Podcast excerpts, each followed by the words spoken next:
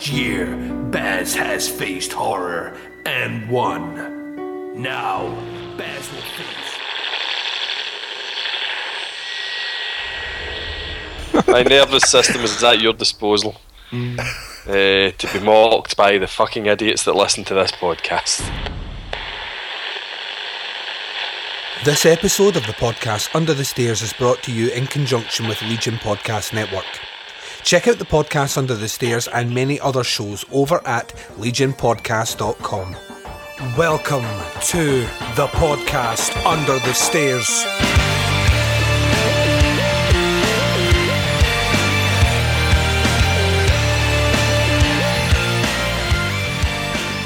Hi, everyone, and welcome to the podcast Under the Stairs. This is the very special Baz v Halloween episode number four of year three.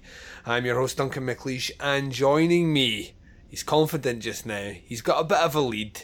He's uh, he's not gloating at all, or has been texting me gloating about the fact that he's doing really well this season. As of course the man, the myth, the legend, the Baz. Dinna fast yourself, my sexy loons. What the fuck is going on here? That's a wee bit of Doric for you there, big man.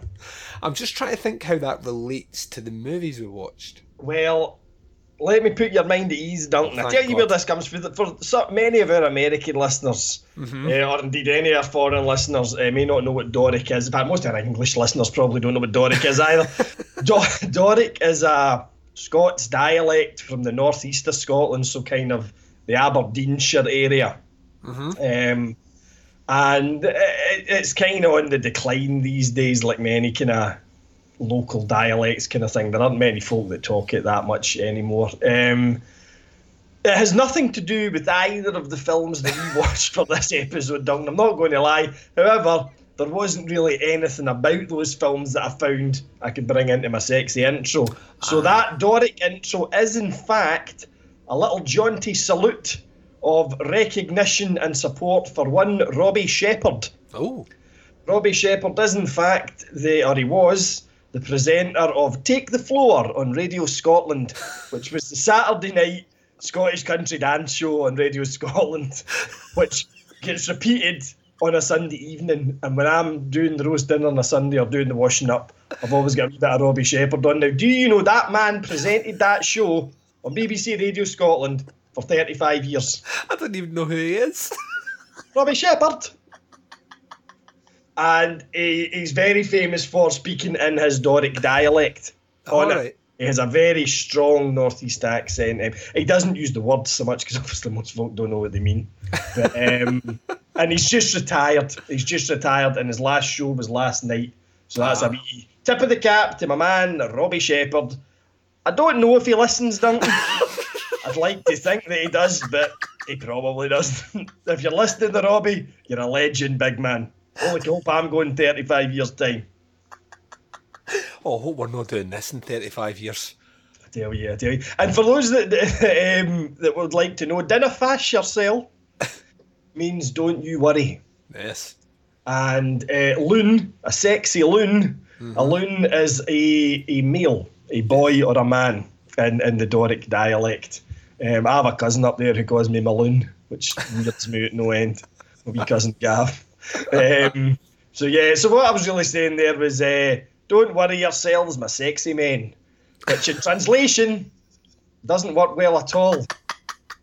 Now that I think about it, should really have done a lot more research in that intro. Oh dear. Oh, how you how you keeping up here, Baz? Because this is this is uh, it's been fairly fairly arduous. Quite a lot of watching of the horror movies. Pretty intense, not going to lie. The tweets have Um, reflected this. Yeah, yeah, I've got, uh, got all sorts of other stuff going on in the house and everything just now as well. Work's mental, and obviously we're trying to cram this in just a month or so early. Um, so yeah, it's been uh, obviously there was a little bit of verbal jousting with you and me uh, yesterday. On the Oh, I old saw. Um, you were obviously complaining uh, that one of the films we're about to talk about I did in fact watch during daylight. However, in defence of myself, I would like to point out that the other film of this year's v Halloween that I watched during daylight was Noroi, Mm-hmm. the curse, which won. Yes, and So- the reason I didn't kick up a stink about that is because it won. But I, did kinda- see in I'm- it, I I'm see in my review of that that um, the, the daylight probably had lessened the effect, but I would take that into account Mm-hmm. and visualise how I would have coped with it later on at night. And I plan to do the same with this film today. Right, right. Because I, So all, all's fair, big man. I don't want to seem panicked or a bit apprehensive, but the current standings, three episodes in, is you four and Halloween two. So you Yeah. could describe this as uh, Baz is kind of making Halloween his bitch, and I, I'm not comfortable with that. I mean, we have been in a similar position before last year. Um, in fact, actually, the reversal. By this time last year, it was all even Stevens with two episodes left, and you've already taken a quite Commanding, I think's the word you're groping yeah, about for there, yeah, commanding lead. And if we cast our memory back to to year three, uh, sorry, to episode three of the first year, this was when the horrible feelings of I've watched too many paranormal activities. I I, I need to watch over my shoulders had Yeah. sunk in. By episode three of last year, you just watched Lake Mungo. Yeah. So you were to say that if I had pointed out that there may be something in the bottom of your screen in a shadow, that would have freaked you the fuck out. would have done indeed. Yeah, so um, you kind I, I, will say actually, um, over the last week, I was, I have been a little edgy at night and stuff like that. I, well, I do. I think it's. I get like this when I, if I'm in something too much. The like the franchise shows don't really have that effect because to be honest, by the time you get halfway through them, most of them are pretty fucking gash. Yeah. and they're not particularly scary films either. But Baz v Halloween you tend not to pull any punches in your choices. And um, yeah, yeah, I will. I am a wee bit rattled, I've got to say, and I, I think particularly this year we really are cramming it in in a shorter time frame, and it's not really giving me much of a chance to recover. So yeah, I have been a little edgy about the house on my own at night sometimes. that makes me feel a bit better. Your discomfort gives me pleasure, Baz. It makes I me know, happy. don't I know. Makes me I know. happy, chappy. Um, That's all right, sitting my butt plug in, big man. very nice, very nice. Actually, that's a lie. I'm doing that just for myself. So, um, to, to to pierce the fourth wall, so to speak, um, we met up today briefly. yes, yeah, we did briefly, yeah. Yep, and when we were having a bit of a chat, you mentioned that you had um, something on the Oh, old I forgot about this. Yes. TiVo box and stuff, Yep, or whatever yep. it is that you use, Baz. I'm not sure. Um, but you had American Horror Stories. Is it the sixth season now? Is that Yeah, what we're on? se- season six, episode one, recorded the other night. Holy shit! How did that happen? How, how are we six years into this? Um, and It's weird actually because it, why it season it can't be six years because it was you that turned me on to the first season. it is six years. Do you know what I mean? Yeah, it's one. No, it's one a year. Is it? Yeah. It's- Bloody hell! this will be the sixth year. So it's nuts. It's like honestly, this year, in fact, like uh, the years now are just all disappearing. Um, and it's it's weird because like t- to me on some level, American Horror Story kind of kicks off the you know the the the prep for for Halloween for me because you know it comes in just just about the mid September mark. And then Walking Dead comes in just at about the October mark, and then we really are we're getting horror TV shows, and I'm watching loads of horror movies and, and all rest. So American Horror Story really is that TV show that kind of signals the the return of of Halloween for me. Um, and already in season six, there was a huge amount of speculation flying around as to what this season would be. I mean, they've had. Oh, they took the piss this year with them, man. Didn't they? They really turned the fucking thumb screws. I terrible. think I think it's one of the best kind of viral marketing campaigns for for a TV show in recent memory. I can't Oh, think of. where, where are they? Well, I mean, there was you saw it today. My wife was there we were having this conversation today, Mm-hmm. and you, you, she wasn't aware of this. So you explained the kind of marketing campaign. Now, while my wife doesn't work in marketing, that's what her degree is from uni. She did a degree in marketing, and uh, it blew her mind. She's Yeah. like, "That is fucking amazing idea." Do you Yeah, know what I mean? yeah. And it absolutely is. Because I, I was utterly psyched when the first kind of thing leaked Mm-hmm. about the kind of Virginia Roanoke type storyline. Yep. I was like, oh, that sounds amazing. And then I was going on like YouTube and there was other ones coming on and I'm like, what's with the swamp thing? you know what I mean? well, what does wind chimes got to do with it? Right, where are they going? And then you would explain, no, no, no, no, there's about 12 different Yeah. possible stories here and they're just aren't going to tell you which one it is. Yeah, Fuckers. which is which is brilliant, and I, It's I love genius, that. genius, yeah. Because generally by this time, you know, even a week, two weeks, maybe a couple of months out, we already, I think for Hotel, we already knew at least two months out that it was going to be called Hotel. Yeah. Um, and we had a rough idea of what that meant. And, Yeah, and things had started to leak about some of the characters as well. We knew Yeah. what Gaga was going to be doing and that kind of stuff. Do you know what I mean? it was all out there, and I think they've done the right idea by by teasing so many different possibilities that you're almost servicing the the, the populace with disinformation in a way which makes you know any rumors online kind of approach with a degree of skepticism you know because you've heard so much you've seen so much um the, the the funny thing about it is that you you were right there was a story leaked a couple of weeks ago about the possibility of, this roanoke myth or Yeah, story or was some- legend Some photographs were leaked. One of which had a tree with the word Croatoan in it. And um, I rather amusingly tweeted at the time to American Horror Story, you had me at Croatoan. Yeah um, Because I am, I think I've said this in an earlier show. I'm familiar with the legend of Roanoke mm-hmm. and the Lost Colony and all that, and um, I love that story. I absolutely fucking love it. And I thought, oh, this is amazing. It'll be a bit like the witch and a bit like the Salem witch trials. No, it's going to be fucking awesome. And mm-hmm. then all this other crap came out, and I'm like, that, ah, oh god, right? It could just be Swamp Thing. And we- we've watched that recently. That didn't go well. And the thing is, it, it, it kind of, I mean, ultimately, what has come out, and we're not spoiling anything because by the time you're hearing this episode, we will almost be at the mid season break for American Yeah. Horror Story. Yeah. So, taking into account, there's only been one episode aired by the time you hear this episode, ladies and gents. So, if you're wondering why we're so far behind on the news in it, this is why. um, it was recorded a wee while ago. Uh, but it was revealed ultimately that it is Roanoke. But Yes.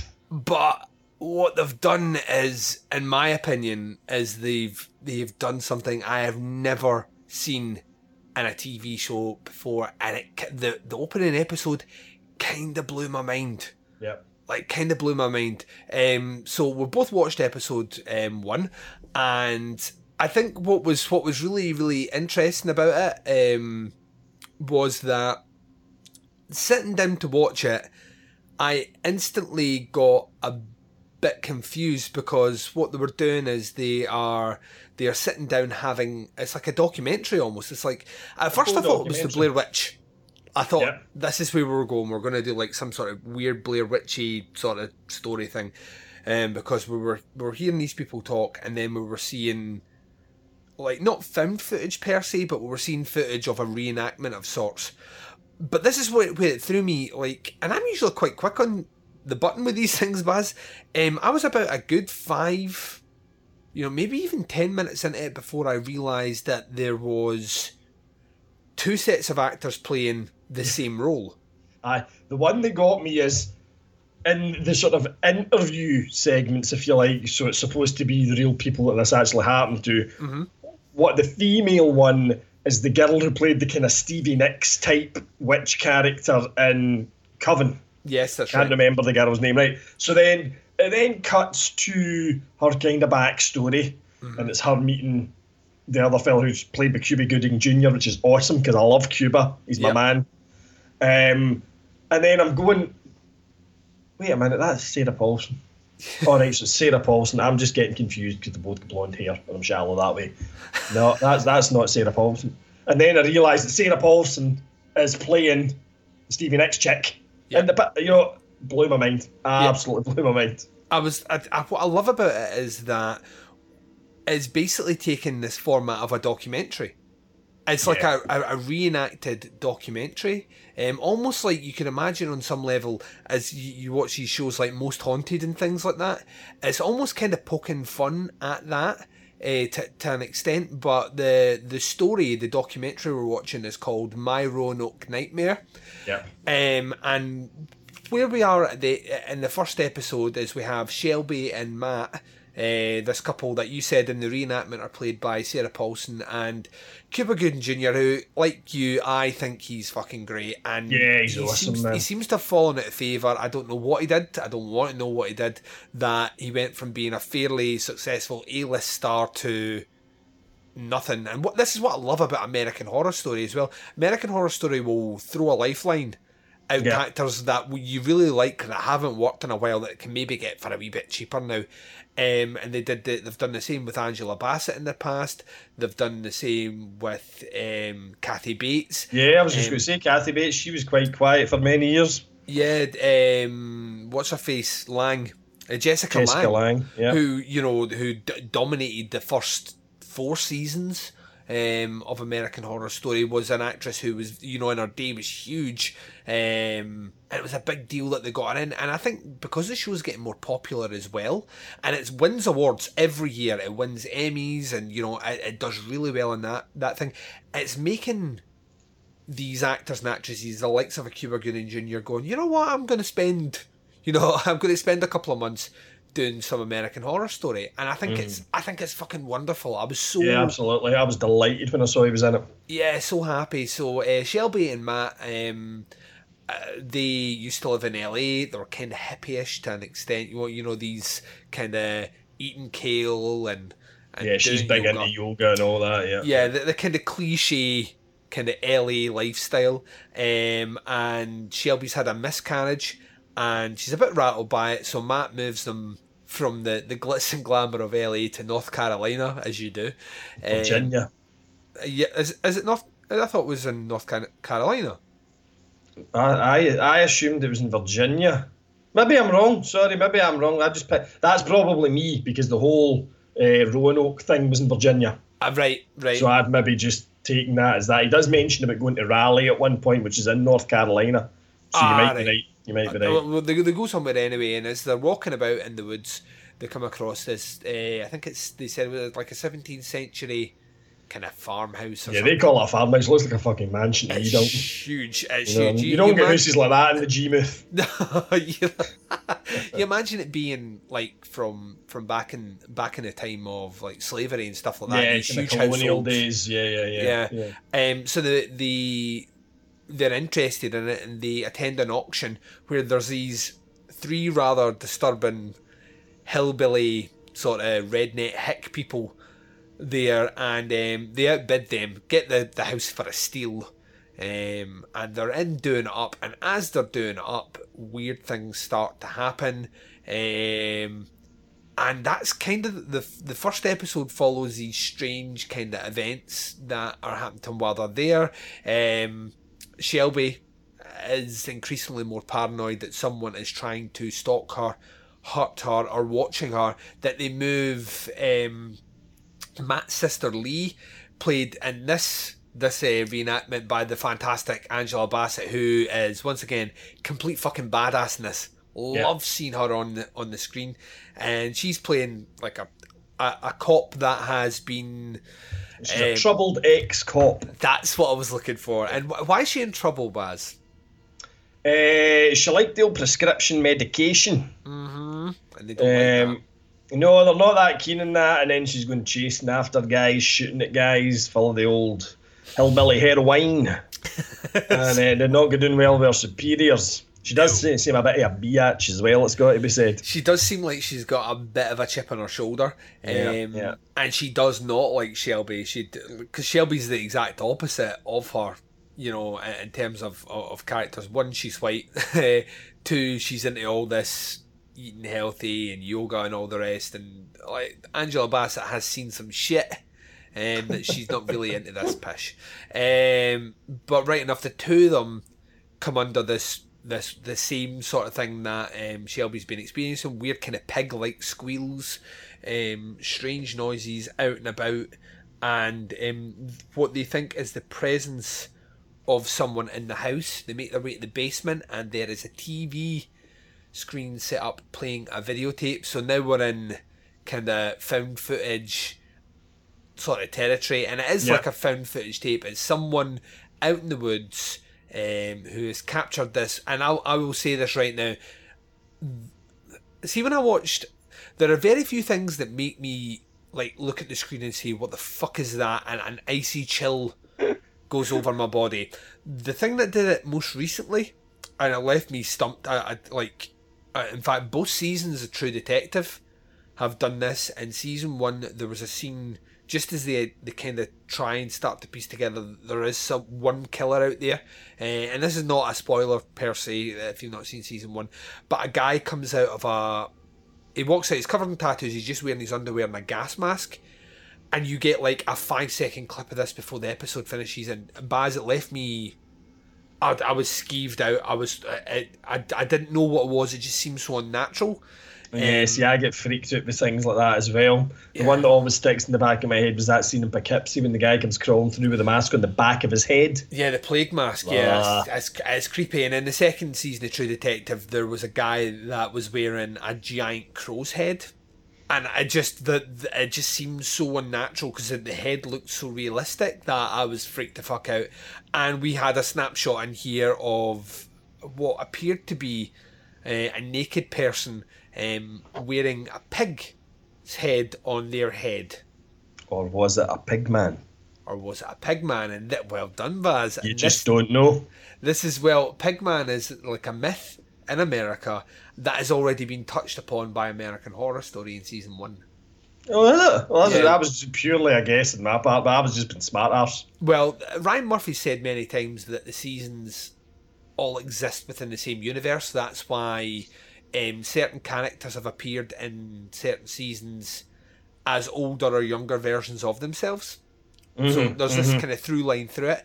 But he's also publicly publicly stated that season six will be the season that starts to tie up a lot more of these loose ends. And in season one, we get a flashing image of Pigman basically killing a guy who says, basically, it's like a Bloody Mary thing. You say his name three times in front of him, ah, right. Pigman yeah, comes yeah. and kills you. And we saw a scene of that in season one. So, is this related? Is it Pigman? Is it the curse of Pig? There's so many questions that come up.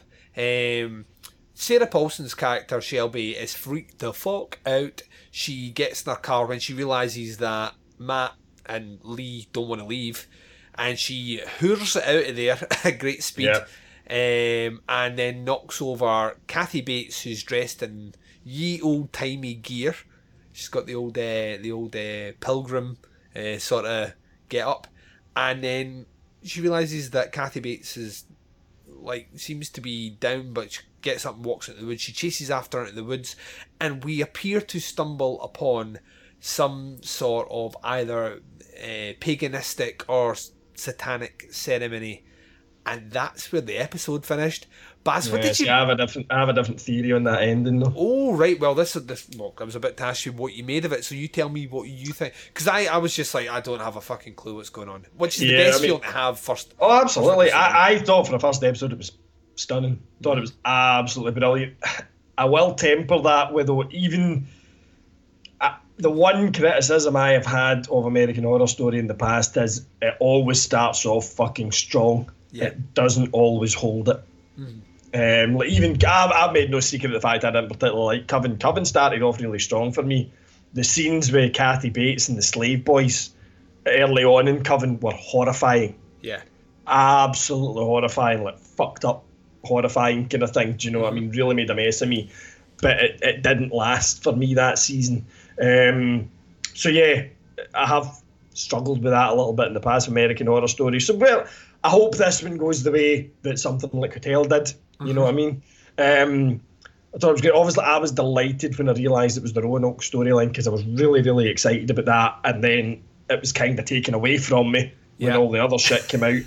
but what I was, one of the theories I actually had in my head before we got to the end of the episode was because obviously, as you say, it's done like a full documentary, and I'm like that.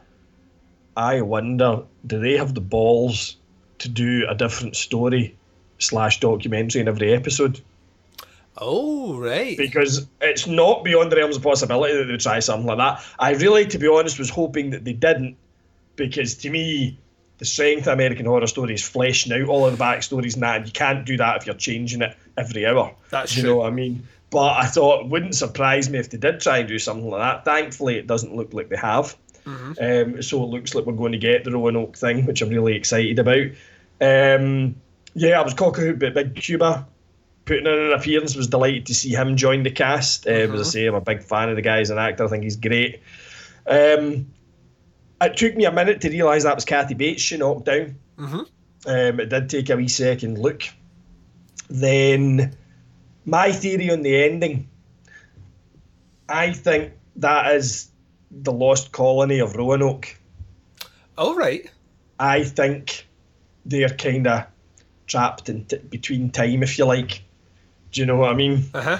and uh, you know they're, they're, they're appearing in the presence. Uh, So I think that was like a, you know, a, a colony of 16th century settlers. Right. Um, you know, and, and they think they're in their time or whatever, or, or they're aware. But I, I think that's who they were. I don't think it was a ritual. I think that was the people from the Lost Colony. Ah, see, you know, this is going to be really interesting because when this episode drops, you will have a, you will probably know what, what that Yeah. means. So it'll be, it'll be Yeah. interesting. Baz said it here first, ladies and gentlemen, just in case it comes true. Baz said it here first. Yeah, I, I dug it. I thought it was, I thought it was great. Like you, I, I always go into American Horror Story kind of safe and understanding that you know it can all go tits up and sometimes does.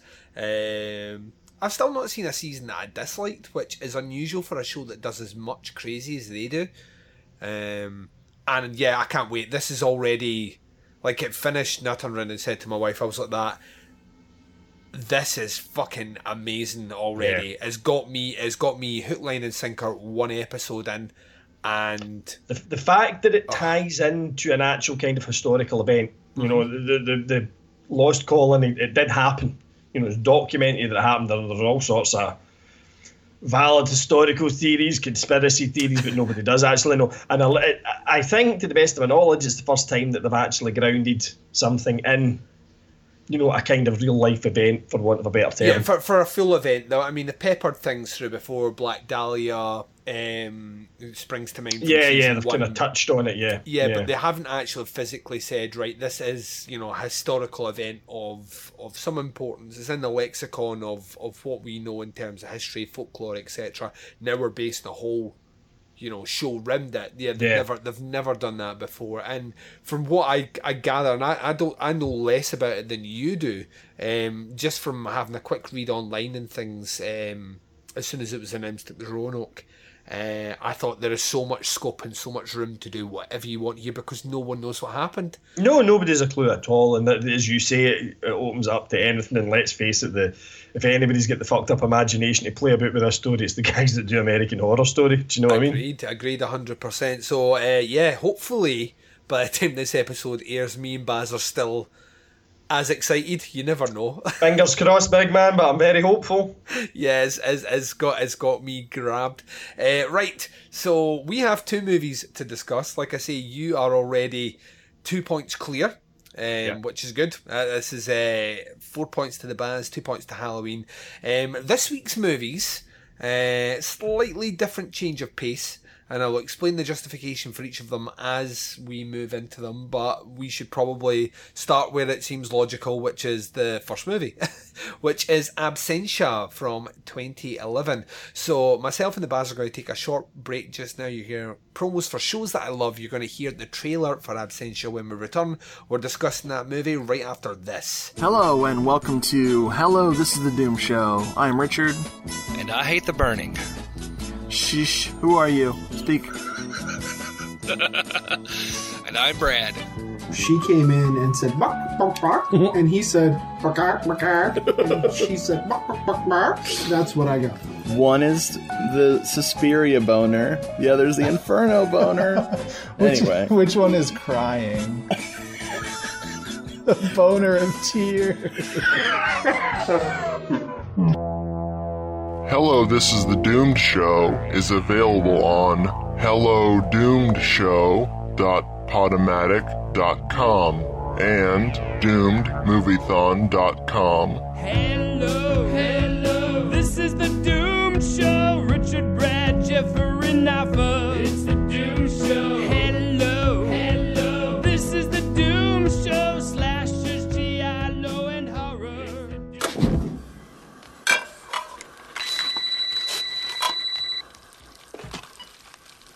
Hello? Hello, who is this? Who are you trying to reach? I don't know. Oh, I think you've got the wrong number. Do I? I'm gonna hang up. Wait, don't hang up. What's that noise? Popcorn? You're making popcorn. Uh huh. I only eat popcorn when I listen to podcasts. I'm about to listen to a podcast. Oh, really? Which one? Probably the podcast on Haunted Hill. Is that the one with the two guys with the beards? Uh, yeah, Dan and Gav. Dan and Gav. Yeah, that podcast was scary. I liked it.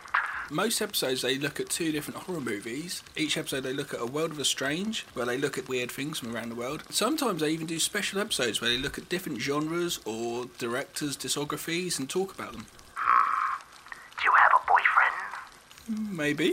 So where can I find the podcast on Haunted Hill? Or you could go to legionpodcast.com, Facebook, Twitter, or just go into iTunes and search for the podcast on Haunted Hill. So, are you gonna ask me out?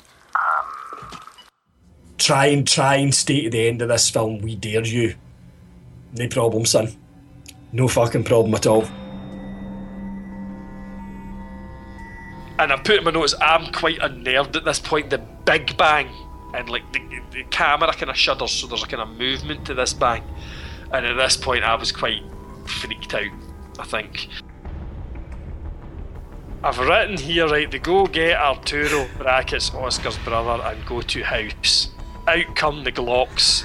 Yeah. Jesus wept. This time she's just dragged right down the stairs and right into that cellar that we've seen previously, kind of thing. Um, I've written here, shat myself. They use a Simon toy as a Ouija board. And I've written here, right after that, beyond shite. So they get out the old faithful Ouija board, and it never ends well. Uh, I've, I've literally—I don't think a Ouija board has ever been brought out anywhere, either on television or in real life, and ended well. By the way, just don't ever fucking get one, kids. At this point, I had one of my little involuntary shits. Oh, yes, Baz. Um, um, and my Avast virus database has just told me it's updated there and scared seven shades of shit right out of me. I fucking hate computers.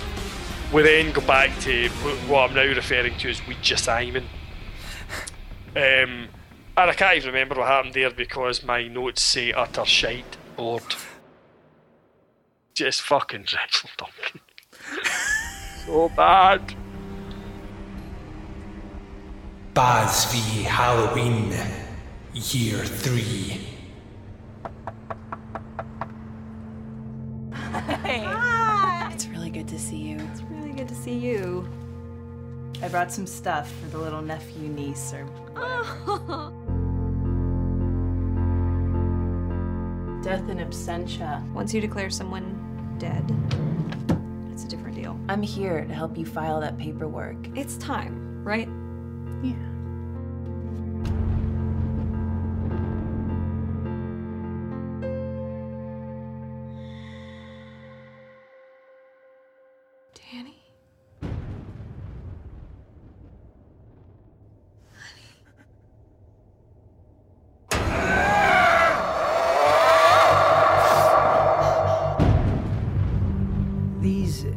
Call them lucid dreams that you're having. They started about the time you decided to declare him dead in absentia.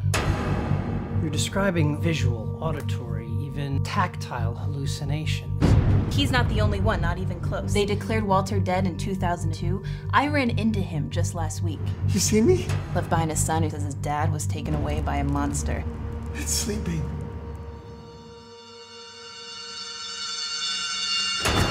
I saw You hallucinated I it. saw it! Things go missing in this neighborhood, and those things turn up in one place. I was seeing things too. They felt so real. We found a body in the tunnel. Oh my god. You see your eyes? We're gonna need to question you a lot more. I swear to you, I could hear him in the walls.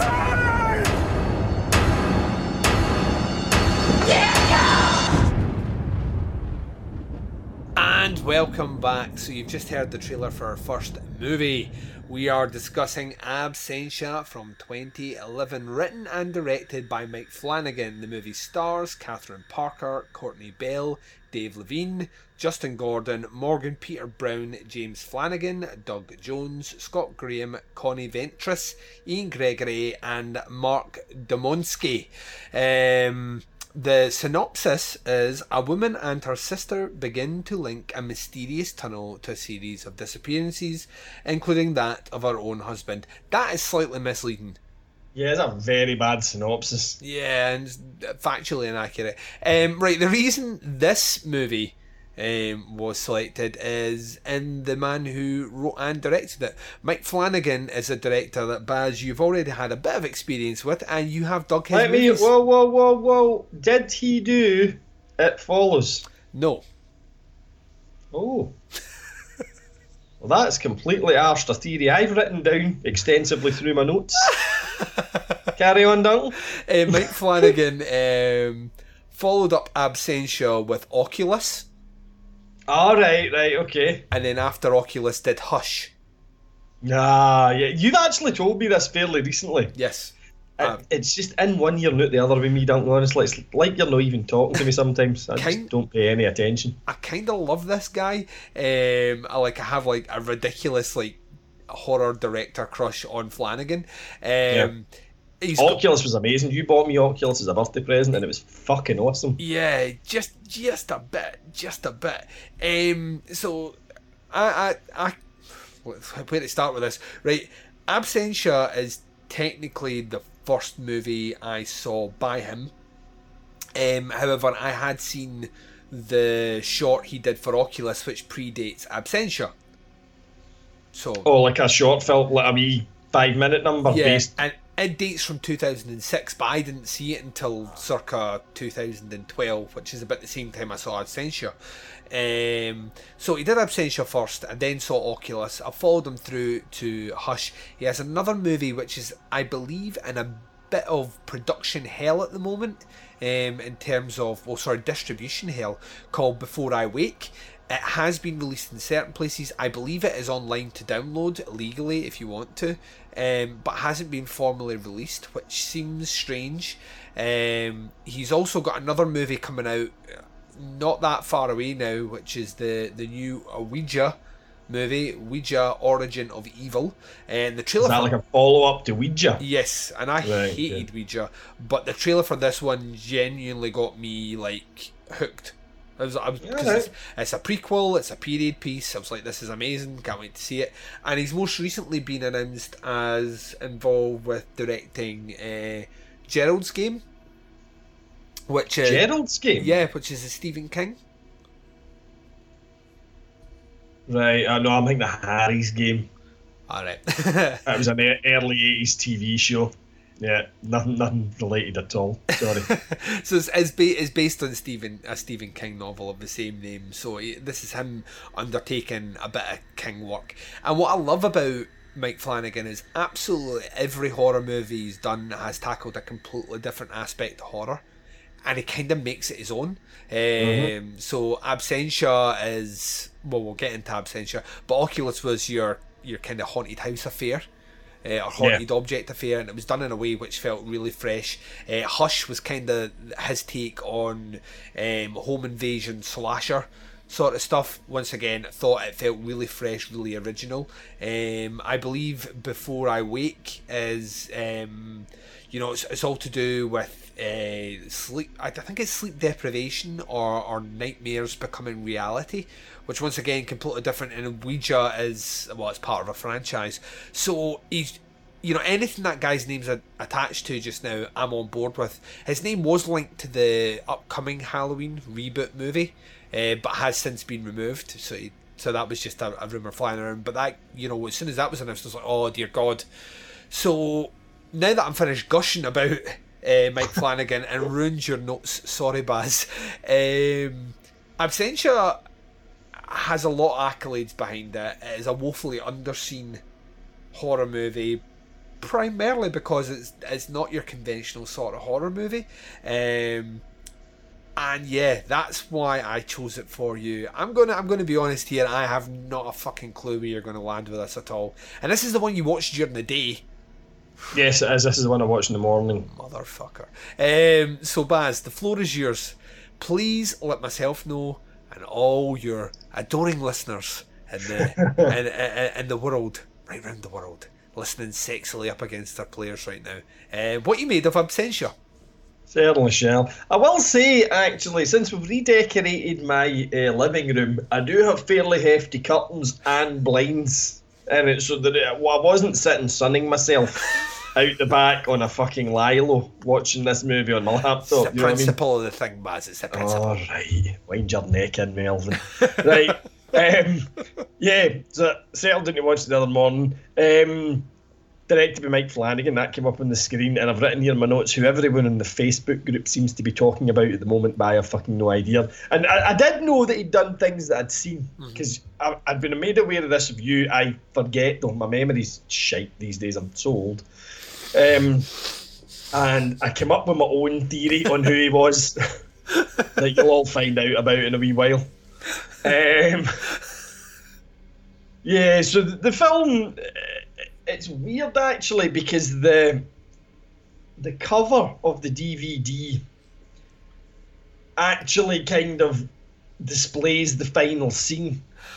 Right, so I, it this is confusing. also- me. sorry, this yeah. was confusing me because there are different covers that I've seen before. Um, two of the covers I've seen are um, of the, the the main character in, you know, standing in an underpass, and then there's one where she appears to be getting hauled away. That's it. So that's that the- one. Oh, that's That's fucking- that was the cover of my DVD, right? But that aside, uh, uh, the thing that got me with that is it makes it look like Drag Me to Hell or something like that. Uh-huh. It makes it look like a very like REC or or you know no maybe no REC, but that fucking was it Outbreak or whatever they called it. Yeah. You know the American remake of REC. Quarantine. They make it yeah, quarantine.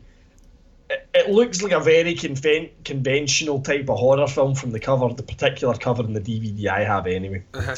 And this film is not conventional at all. Quite not odd. Odd's it's a quirky film. Yeah, it's, it's got Yeah, that indie horror aesthetic. Yeah, yeah, total, totally. Um, it starts off with there's a woman walking down the street. She's basically replacing a load of old missing person posters. So she's taking down the old ones and putting a new copy of it up. She's pregnant, and she's called Trisha. Um, she then meet now I've written here. She then meets up with her hot friend. It's, actually her hot sister, um, who's come to visit her from Texas, right? And right from the start, we get a lot of kind of shots of this, what we would probably call an underpass in this country. Um, it's a tunnel, kind of slash walkway. So there's a motorway, and you can walk through this tunnel underneath it to get to the other side of the motorway without having to cross the motorway, obviously. Um, and you keep getting shots of that, so fairly early, and obviously if you read the back of the fucking DVD, you become aware that it's to do with a tunnel. So I'm like, oh, that'll be the tunnel then. Um, yeah, I've then written here has been the penny dropped that the friend is actually her sister Callie. Mm-hmm. She's still hot. Um, and she's come to see her. She's pregnant, so she gives her some kind of gifts. One of which is a copy of the Billy Goat's Gruff, Mhm. which set alarm bells ringing for me right away. Because if anybody knows the story of the Billy Goat's Gruff, which I do, because my daughter was obsessed with it when she was a kid, it's about the, the goats trying to cross the bridge, and there's the monster that lives in the hollow under the bridge, Mhm. the, the, the troll. Um, my daughter used to make me do this trip, trap, trip, trap thing every time she crossed a bridge, and she'd scream and run across the bridge. I didn't know I'd was a thing go- over there. You know what I mean? You I think it's just one of these classic kind of fairy, yeah, you know, children's tales like Little Red Riding Hood. Everybody knows that. yeah, I just like the, like Billy Goat's gruff sounds Scottish. If you know what Oh, I mean? well, well, I tell you what. Here's a little fascinating bit of info for you. Don't you see, this is what I do. I, I set up the questions and then I let you educate us. Knock it out the park, big man, in a baseball analogy. Right. You mentioned earlier on there, we're talking about American Horror Story. You mentioned hillbillies. Yes. Do you know where that comes from? Uh, no. that comes from King Billy, who is the 17th century monarch who came over to claim the throne of the United Kingdom Mhm. and defeated. He was a Protestant king and he defeated Catholic King James at the Battle of the Boyne. Is this, Wil- this is- William of Orange? William of Orange, Yes. and that's what is celebrated by the Orange Order in Northern Ireland and Scotland Mhm. every July. You see the big parades, you see them on the news and stuff like that. Um, the the colloquialism for William of Orange uh, is King Billy. That's what they call him. The people that settled in the kind of Appalachian areas in the kind of mountainous regions of America when the mass migration from Europe went over, a lot of them came from the northern part of Ireland.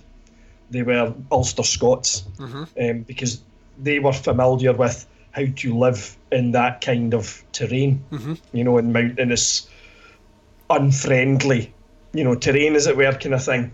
And they became known as hillbillies.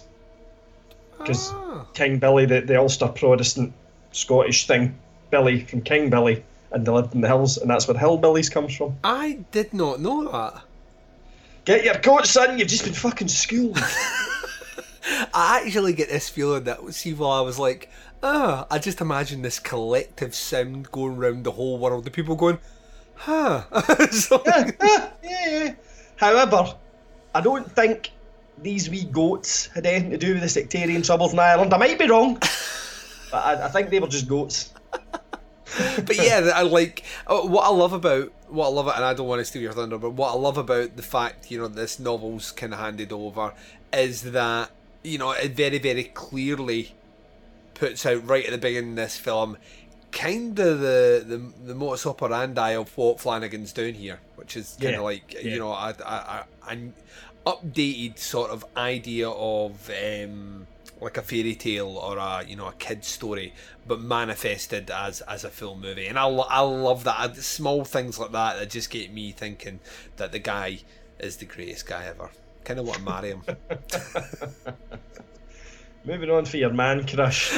um, yeah, so as I say, th- this friend turns out to be her sister Callie. She gives her the Billy Goat's Gruff book for this child that's imminent. Um, I've written here she's been travelling. There's talk of a clinic. I think she's a former junkie, which is correct. Yes. So it's not necessarily really travelling. Um, but yeah, she's a sort of recovering drug addict. Um, and we find out at this point that basically Trisha's husband Daniel, who was the guy in the photographs, has been missing for seven years now. So obviously this baby's not his.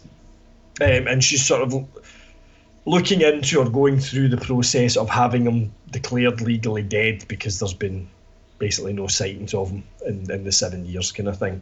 Or as they know Uh, in America, you declare him in absentia. Oh right, yeah, dead in absentia. Yeah, and this is where Uh-huh. this is where the this is where the film's name comes from. You really built that up to be something there that it's not, Duncan. But yeah, yeah, yeah, you're, you're, right. Genuinely, this you motherfucker. See when you do it, it's fine. See when you go like that. I've got the panache to pull something like that off, McLeish. See when you're like that, and um, that she goes on a camping trip down to Lake Mungo, which is where the movie gets its name from. Everyone's like, "Yeah, Baz, we know that." Except I me, know, I'm I usually like, "Oh, that's right, Baz. Yeah, I do it on the show. pattern. I do it on the show, and you're like, you built that to be something that's not McLeish.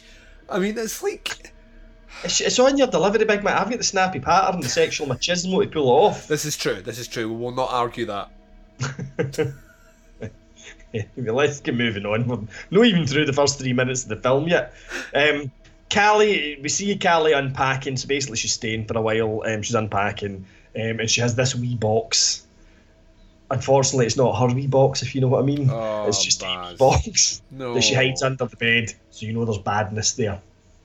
Um, that night, Tricia then she's this really creepy dream about Daniel, where basically we see Daniel for the first time, kind of thing, but he looks all pale and fucked looking, um, and she, he kind of grabs her, and, and she wakes up. So it's, it's all just been a dream, or has it?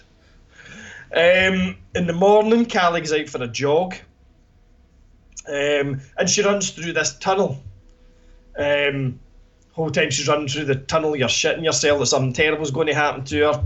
She clears it no bother. Uh, she does, however, run back through it, and on the way back through it, she finds a dishevelled man lying on the ground. Yes. Um, she basically thinks he's kind of homeless or possibly a junkie or something like that. Um, and he's like, "Oh, I'm not getting to give you." Like, well, hold on a minute here, then You're the ex-junkie. You know what I mean? Share the love a wee bit. You know what I mean? You think you'd be a little bit more sympathetic to the guy's fucking plight. Um, but the guy, there, there's something not quite right. You, you know, it's, it's not as straightforward as what she thinks it is. He starts babbling about it being asleep. Something is asleep. We don't know what. Um, and his name is Walter. And he then starts shouting about his son and his boy, kind of thing. Right? She's not really up for this. She fucks off. Um, although she does go back shortly after this with a little Tupperware of food, which I'll come on to in a minute. So she's she's got this whole kind of born again Christian thing going on, which appears to be part of her recovery. That She wee cross up, no, she likes a wee prayer now and then. Um, she goes back to the house. There's a detective there, uh, who on the surface is there to sort of tie up the loose ends of filling in these forms to get him declared dead in absentia. It is obvious to even the most rudimentary layman that he is this baby's father. He has been putting the D to Trisha's V, as it were. um, when he leaves, Trisha closes the door and Daniel's standing behind it going, I know what you did. And then he disappears. So Trisha appears to be getting these little visions of Daniel um, at varying points. So as the Callie is back out to the food, uh, back out the tunnel rather, with some food for Walter. Um, she says to her sister it's a Christian thing, right? But he's gone, um, but she leaves the food. Uh, that night, Trisha then appears to have another nightmare about Daniel, but this time he's like attacking her baby. Like he's trying to pull the baby out of her stomach, and that's quite unpleasant. Got to see. Goes to see a shrink who tells her that these are basically lucid dreams. So these dreams where you know you can smell things and touch things and all that. You know they're, they're so vivid, kind of thing. Um, and he's basically tells her it's just the stress of declaring him dead. It's a a big kind of moving on step, and you know th- this is causing you to react in this kind of way. Uh, yeah, Callie is out jogging again. Um, when she comes back, there's like a kind of pile of trinkets on the floor. I think the, when we saw Walter earlier on, I'm sure he had little trinkets, like wee necklaces and things. Um, when she goes back, there's a pile of this crap on the porch. Uh, she takes them over to the tunnel, thinking that they're Walter's, and that this weird guy turns up and basically tells her not to fucking do that. Um, but she does it anyway, which she will live to regret. uh, yeah. Oh, the other the the cop as well, the detective guy also did mention uh, a lot of break-ins in the area and stuff like that, and missing pets. Um, they go to sign these absentia documents. There's a wee vision of Daniel there. The wee visions of Daniel are quite good because they, they kind of tend to come when you're not expecting them. Mm-hmm. So they're actually used as quite as a good a good wee tool, not necessarily for jump scares, but really for unnerving you. Yeah, exactly. Um, you know, more than a, a screaming jump scare kind of thing. Although you do get a wee bit of fright. Um, yeah, that night, uh, oh, Callie's brushing her teeth. There's a creepy scene with the shower curtain, um, where it appears to move. You can hear these kind of noises, and it's like it's moving, but when she looks, there's nothing there. But it's quite well done. Mhm. That you know, it, it's the classic kind of what's behind the shower curtain scene, but it's done really well. I thought. Mhm. Um, Trish is meditating. There's a vision again of Daniel in the background.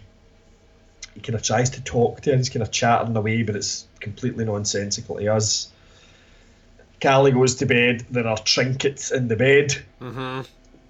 She shits herself. Uh, it's called. They call the cops. The the detective guy is desperate for Trisha to leave, and at this point he kind of gives it away that he's been putting the D her V, and uh, he's like, you know, I've been telling you for fucking years to get there. You can come and live with me. You know what I mean? And Callie, well, you know, she's a recovering drug addict. She's not fucking stupid. Mm-hmm. It's you've been looking at her vagina. um, and apparently a lot more. uh, yeah, Trisha at work. Yeah, so next, next day, Trisha's at work. Callie gets her wee secret box out.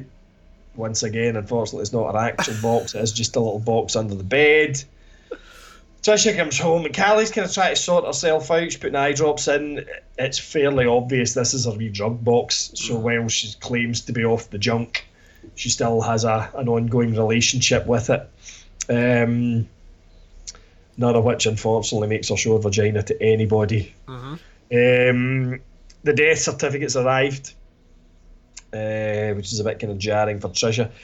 They then go to view a flat. So Carly's like, you need to get out of here, kind of move on, you know, with your life and that. Let's get the fuck out of here. She comes across this place that's for rent. She takes Trisha to it. They like it. It's all good. Going to take it. She goes on a date with a detective guy. You know, she's sorting her shit out. I mean, my man's dead. Got a certificate and everything. Going to go- yeah, I'm going to go. I've got myself a new place. Going to give my wee detective booty call a phone. Get my V filled with his D. Oh, Baz. Um, Jesus Christ. You know, she's letting her hair down. You know, she's moving on with her life. Good luck to her. You know what I mean? Live your life. Um, I was, I was going to do a, a Saturday Night Live impression there, but it would not have worked even a tiny little bit, so I'm not going to. I'm kind of curious now. Uh, there's a, a great, a, tragically underused sketch in Saturday Night Live with Amy Poehler from um, Parks and Recreation and the mysteriously hot, uh, what's her name, Maya Rudolph are in. It's called Bronx Beat. All They Basically playing two Bronx housewives that have a cable show. And uh, it, it's fucking hilarious just the way the way they talk. But they're like, yeah, I love your life, man. Have a, have a glass of wine. Have two. Do what you want. You know, it's really funny. The reason I didn't do it is because I've just done it there, and as you see, it barely evoked a response because I can't do a female Bronx accent. So look it up on YouTube; it's very funny. Jake Gyllenhaal appears in it. Oh, I do one- like one Jake Gyllenhaal. is, is good. He gets the piss ripped right out. Oh no, Um, not poor Jake. and Yeah. what, what I love about this scene is though is like like you say, as soon as she she's like all depressed, she's received this you know death certificate and all the rest, and her sister drags her, in, and then you, we really get like a like a montage of about three minutes of moving on with your life, like Yeah. music and everything's great and packing, moving to a new place and all the rest. I, things can Yeah, only get better. All that's missing is a little, you know, like fucking spontaneous moonwalk down the street. You know what I mean? High five and school kids as she goes. But you know what I mean? I mean, I mean, this is obviously the signal for her moving on to a better life, which must happen with the cop, surely, Baz.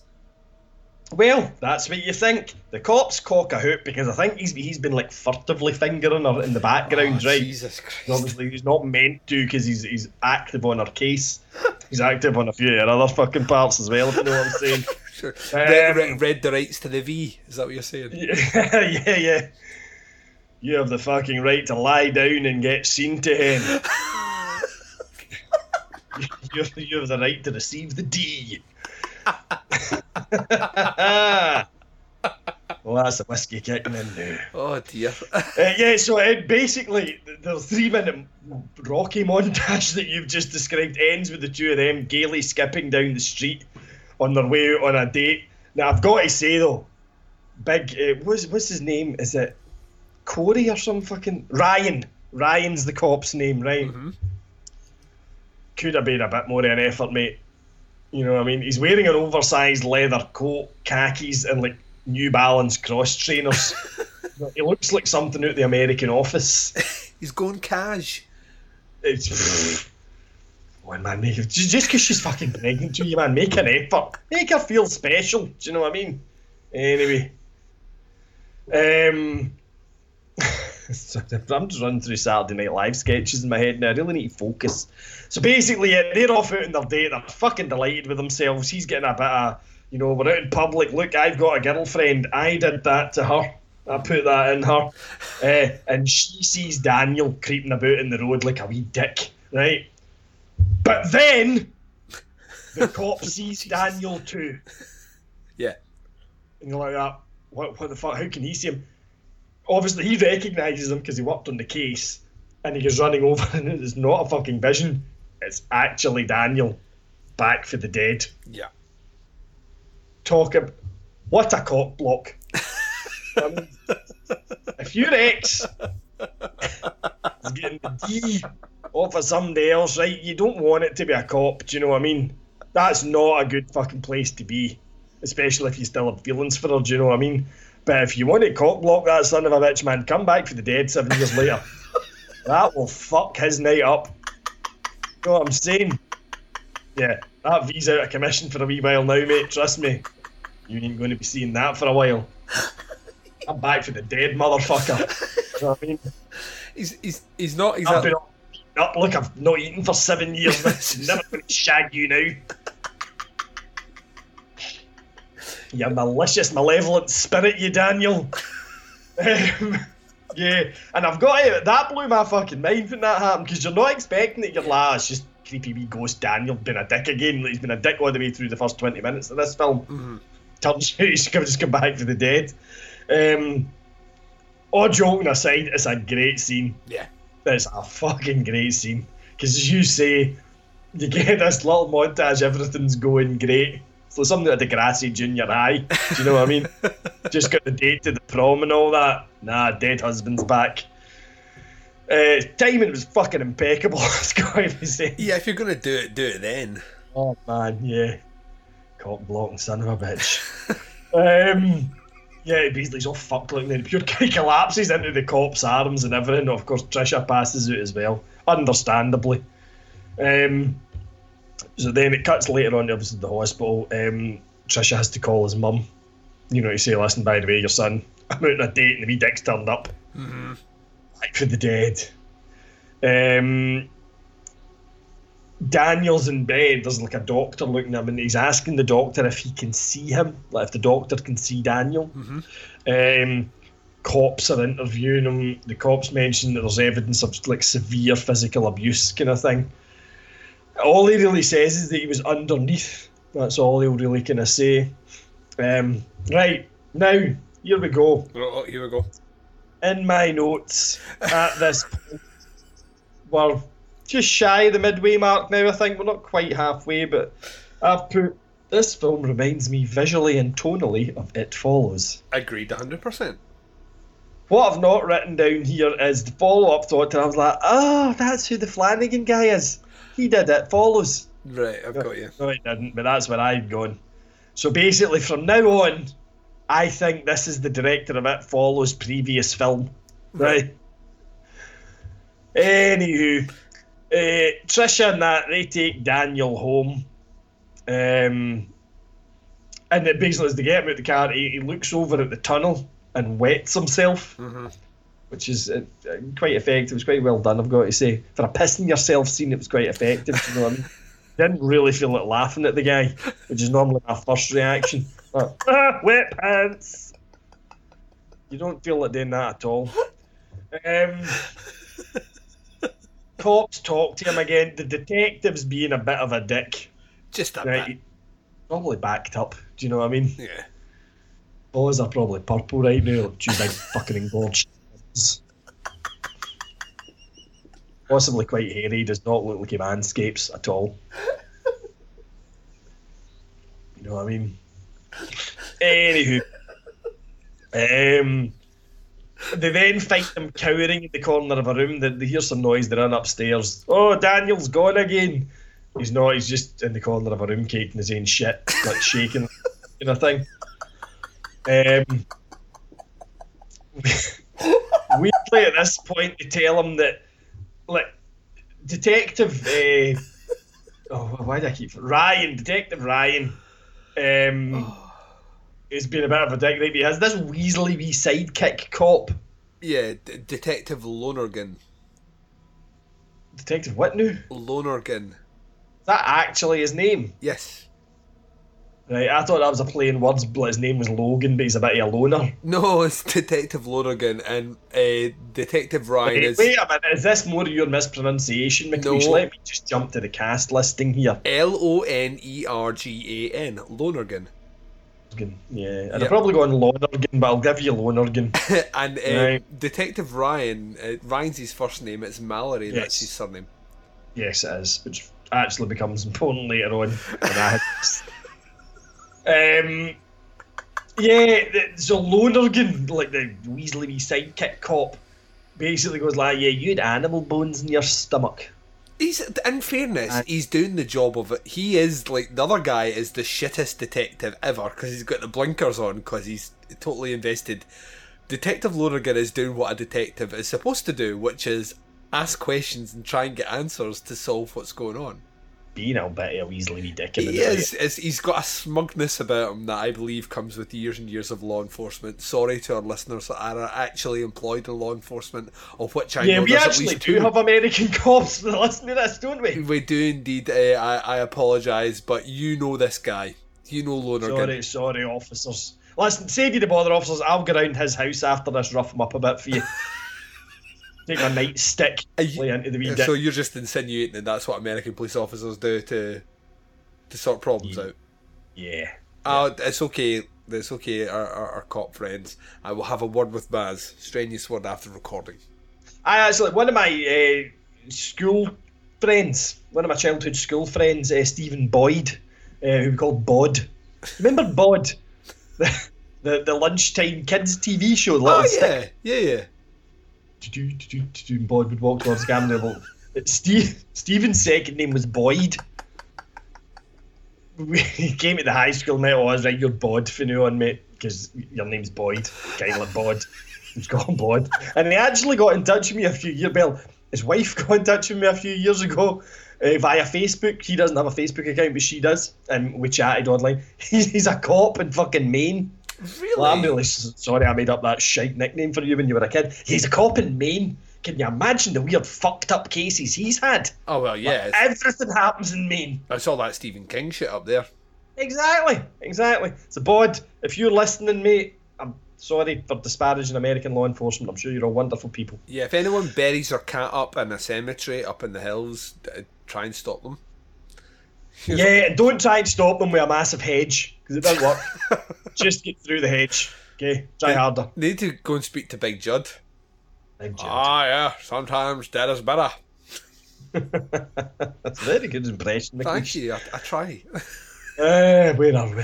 Right, so Oh, uh, Detective Lonergan's yeah, been a bit right, of a it's dick. like, yeah, you've got animal bones in your stomach, you wee dick, and you're still wearing the same clothes. What are you up to? You're fucking up to something. It's basically, oh, yeah, your wallet. How did you survive seven years in the street and not lose your wallet? You're a fucking liar. Is essentially what happens. Um, and he basically says you're lying about not knowing where you've been. Uh, yeah, so later, Trisha finally breaks down later on and goes fucking mental at Daniel, uh, throws the death certificate and all this, demands to know where he's been. Callie once again gets completely the wrong box out.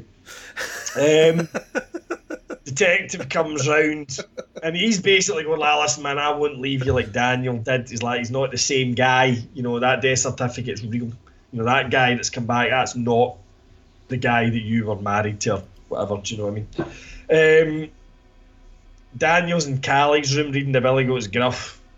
Um, and he says something about Callie's there. He's like, this isn't what it's like. It's more like an insect, which is fucking weird. And he kind of goes on to it looks like a silverfish, which I think is an American name for a wee insect thing. Um, yeah, and he's, he says to Callie, you know, I wish you hadn't traded with it because now it'll be fixated, which is actually going back to the trinkets thing from earlier on. Mm-hmm. Uh, he says he can't go back into his room because it's in one of the walls. Um, and we do see something run by in the hallway with this weird kind of insecty, crickety kind of sound, Yep. uh, which starts to happen more and more in the film, kind of thing. Um, she goes into the bathroom, looks behind the curtain. There's a big jump scare at that point, which worked. Um, yeah. Eh, then Trisha and the Trisha and the detective had kind of gone like round the corner away from Daniel to have their wee heart to heart. Um, they're coming back to the house. The door's open. The detective's raging about this. He's always like, when you lock your door in here, there's always stuff goes missing. Um, Callie comes running out hysterical, screaming that basically Daniel's gone. Uh, and the detective asks what's happening. Then we get a kind of flashback scene to the bathroom, and you see Daniel getting dragged off by something. Um, now you don't see the monster per se, kind of thing, but you kind of get hinted at it. And you, there's a a very brief scene where you see these kind of spindly finger things coming over his shoulder. Mhm. Um, there's things in the walls, um, and she kind of runs after him into the tunnel. Um, so the cops question Callie. They think she's just full of heroin because they've sussed out that she's back on it. So basically, they don't really believe her because they think she's full of gear. Um, they have to make Trisha fill out a missing person report, which she does not take well to at all. Basically, because it's like, oh my god, I'm going to need to do all this again. Um, the the cops leave. Uh, Trisha goes mental at Callie, accusing her of being out. So there's all this, yeah, you're still a junkie type thing going on. Um, but what she really thinks happens is that Daniel saw her and the cop kissing in the car and freaked out. Well, the the kind of earlier on, this is a motif that plays in the movie quite a lot. Is the and which I actually think they do really well is that the play off reenactments of what their imagination of things would be. So, like at the beginning when she's talking about how her husband went missing, she says that you know she always kind of thought that maybe he'd had an accident somewhere and we see him have this accident and maybe woke up with amnesia and maybe like, maybe found someone Yeah. else and settled down. Yeah, yeah. Uh-huh. And I think that's a great. And then in the case of this one, she sees him seeing them in the car together. them fingering in the car. Yeah, Goes back in the house, wrecks the house up, and then leaves. yeah, that's right. Uh, The good thing about that particular technique that they use as well is you, it's apparent to you, and I'm not quite sure how, but you know that it's not real. You know that this is her interpretation of a possible theory kind of thing. Yeah. It's very well done because you know it doesn't make it obvious, but you just know. All right, this is what she thinks happens. So it's very, it is very well done. I will totally give them that. Yeah. Um, yeah, so they have this big fucking fight kind of thing. She doesn't believe the bug story. She thinks that's the drugs talking. Uh, she also finds the box. Um, and sorry, I'm just checking this in the right order. I did something weird with my iPad a minute ago, and I'm frightened that I've fucking got this all out of sync now. Basically, Callie starts going through missing persons reports on the web. Mm-hmm. Um, during which she finds one for Walter that we met earlier on. Yeah. Um, she reads that, and basically, in the report, his son that he mentioned reports that his dad was taken by a monster. She also finds reports going back way over 100 years in this particular area. Apparently, before the tunnel was there, there used to be a sinkhole, a natural sinkhole. Um, she shows Trisha loads of these reports, and she starts talking about an underworld, and she's kind of going further than just the missing people, and she's saying, you know, all through history we have these stories about, you know, underworlds and places where people are taken, you know, and blah blah blah. Um, and she thinks that all of this is actually based in fact. Yeah. So you know that there is this place underneath us all where these creatures live and they take people down there and torment them and all this kind of stuff. Uh, Daniel's parents turn up. Trisha's basically got to tell him he's gone again. That couldn't have been a good conversation to have with anybody. No, no. It's like in this movie, Trisha basically just kept she keeps getting booted in the fanny, really, all the way She does. right through this movie. Yeah, yep. Um, which is sad because really the only fanny we're interested in is the sisters. Ah, yeah. Um, cops turn up again, uh, but this time they want Callie to ID a body. We assume it's uh, wee Daniel. It's not. It's motherfucking Walter. Yep. He's out at the tunnel, contorted to fuck. And this is another reason I thought it was It Follows, because it reminds me of that opening scene in It Follows when the girl's body's on the beach. Oh yeah. And like, her, her legs twisted up through her arse kind of thing. Um, this is a bit like that as well. Uh, but then the weird guy from earlier on that warned her off leaving things turns up and goes mental, and it becomes very apparent that he is actually Walter's son. Yeah. You feel really bad for him till you find out he's got a wee dog in a bag. Yeah. And we also know that Daniel was eating animals. Mm-hmm. So that's pretty fucking uncool. Uh, it basically looks like he was going to leave this wee dog as an offering to whatever is in this tunnel. Uh, he gets quizzed fairly hard by the cops, but they end up letting him go. Back to Callie and Trisha, they kind of talk shit out. They go upstairs. They hear an in- as they're going up the stairs, they hear that weird insect noise thing, and they stop. And then basically you- you're kind of looking at the dark, and something kind of lurches out of the dark. You really don't. You just know something comes out. You can't really see what it is. Uh, and then Callie's at the cop station, basically getting questioned, and we see a flashback of Trisha um, been dragged off into the tunnel, and Callie trying really desperately to stop this happening, kind of thing. Um, the detectives basically think though it's a drug deal gone bad. And that Trisha's been the kind of capital, uh, the you know a casualty in this drug deal gone bad type thing. Uh, Callie's allowed to go home. She basically puts all her internet printout shit and the Billy Goat's Gruff book in an envelope marked for Mallory, which is you pointed out as the detective guy. Mm-hmm. And she leaves uh, at night and goes out to the tunnel and she basically shouts, Trade. She's basically saying, Trade me for my sister. Um, things start to kind of happen in the tunnel. You hear voices in the tunnel and stuff like that, and things. And then the worst bit of the fucking film, basically, this thing agrees to the trade, and basically a baby's fetus is lying behind her in the the tunnel. So basically, it's taking the baby out of her stomach and willing to trade her for that. It, it's not graphic, but you know what it is. You can see it in the background. You know what it is. It, it's really quite harrowing. I've got to say, it's not a cool scene at all, um, but very effective and very unexpected. You know what I mean? You're kind of figuring the sister. Nobody's going to kill the pregnant sister. She'll get out, and the sister, and there'll be this huge "Don't go, don't leave me," you know, and but she'll go, and this is the noble redemption of the junkie kind of thing. Do you know what I mean?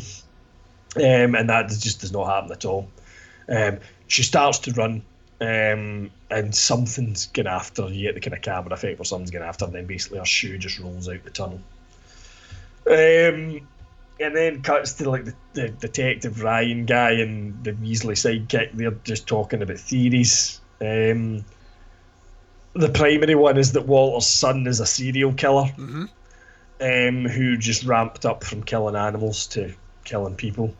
Um, but also Ryan's like that, you know. I think she's just because the, the conversation earlier on where Trisha says she used to fuck off for weeks on end, just up go camping, live off the land. It's like yeah, yeah, she could be doing that. He knows it's not true, but he- he's kind of clinging on. Um, and then it kind of finishes with um, you see him basically putting up the posters um, in the way that you saw Trisha doing it at the start, and he kind of looks over and sees like a figure, which is I think supposed to be Callie. Yeah, At the all, entrance, all tunnel, her head's kind of cropped, uh, crooked over.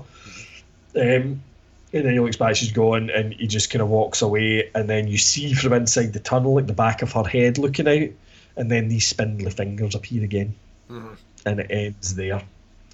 Um, and that is Absentia. Um, my next note says it must have been done by the same guy who did It Follows. it, uh, it wasn't. Um, another thing that made me think the sounds there is a constant soundscape in this film. There really is, yeah. Uh, which again reminded me hugely. I can't describe, considering it was done by two completely different people, how much this film reminds me of It Follows. It's got that quirky oddness. You know there's a bad thing there, but you never really see the bad thing. Yeah. Because in It Follows, it's just constantly changing. It's just different people all the time. Some more scarier than others. Um, in this, you just get hints at this insect thing, but you never really see it. Mm-hmm.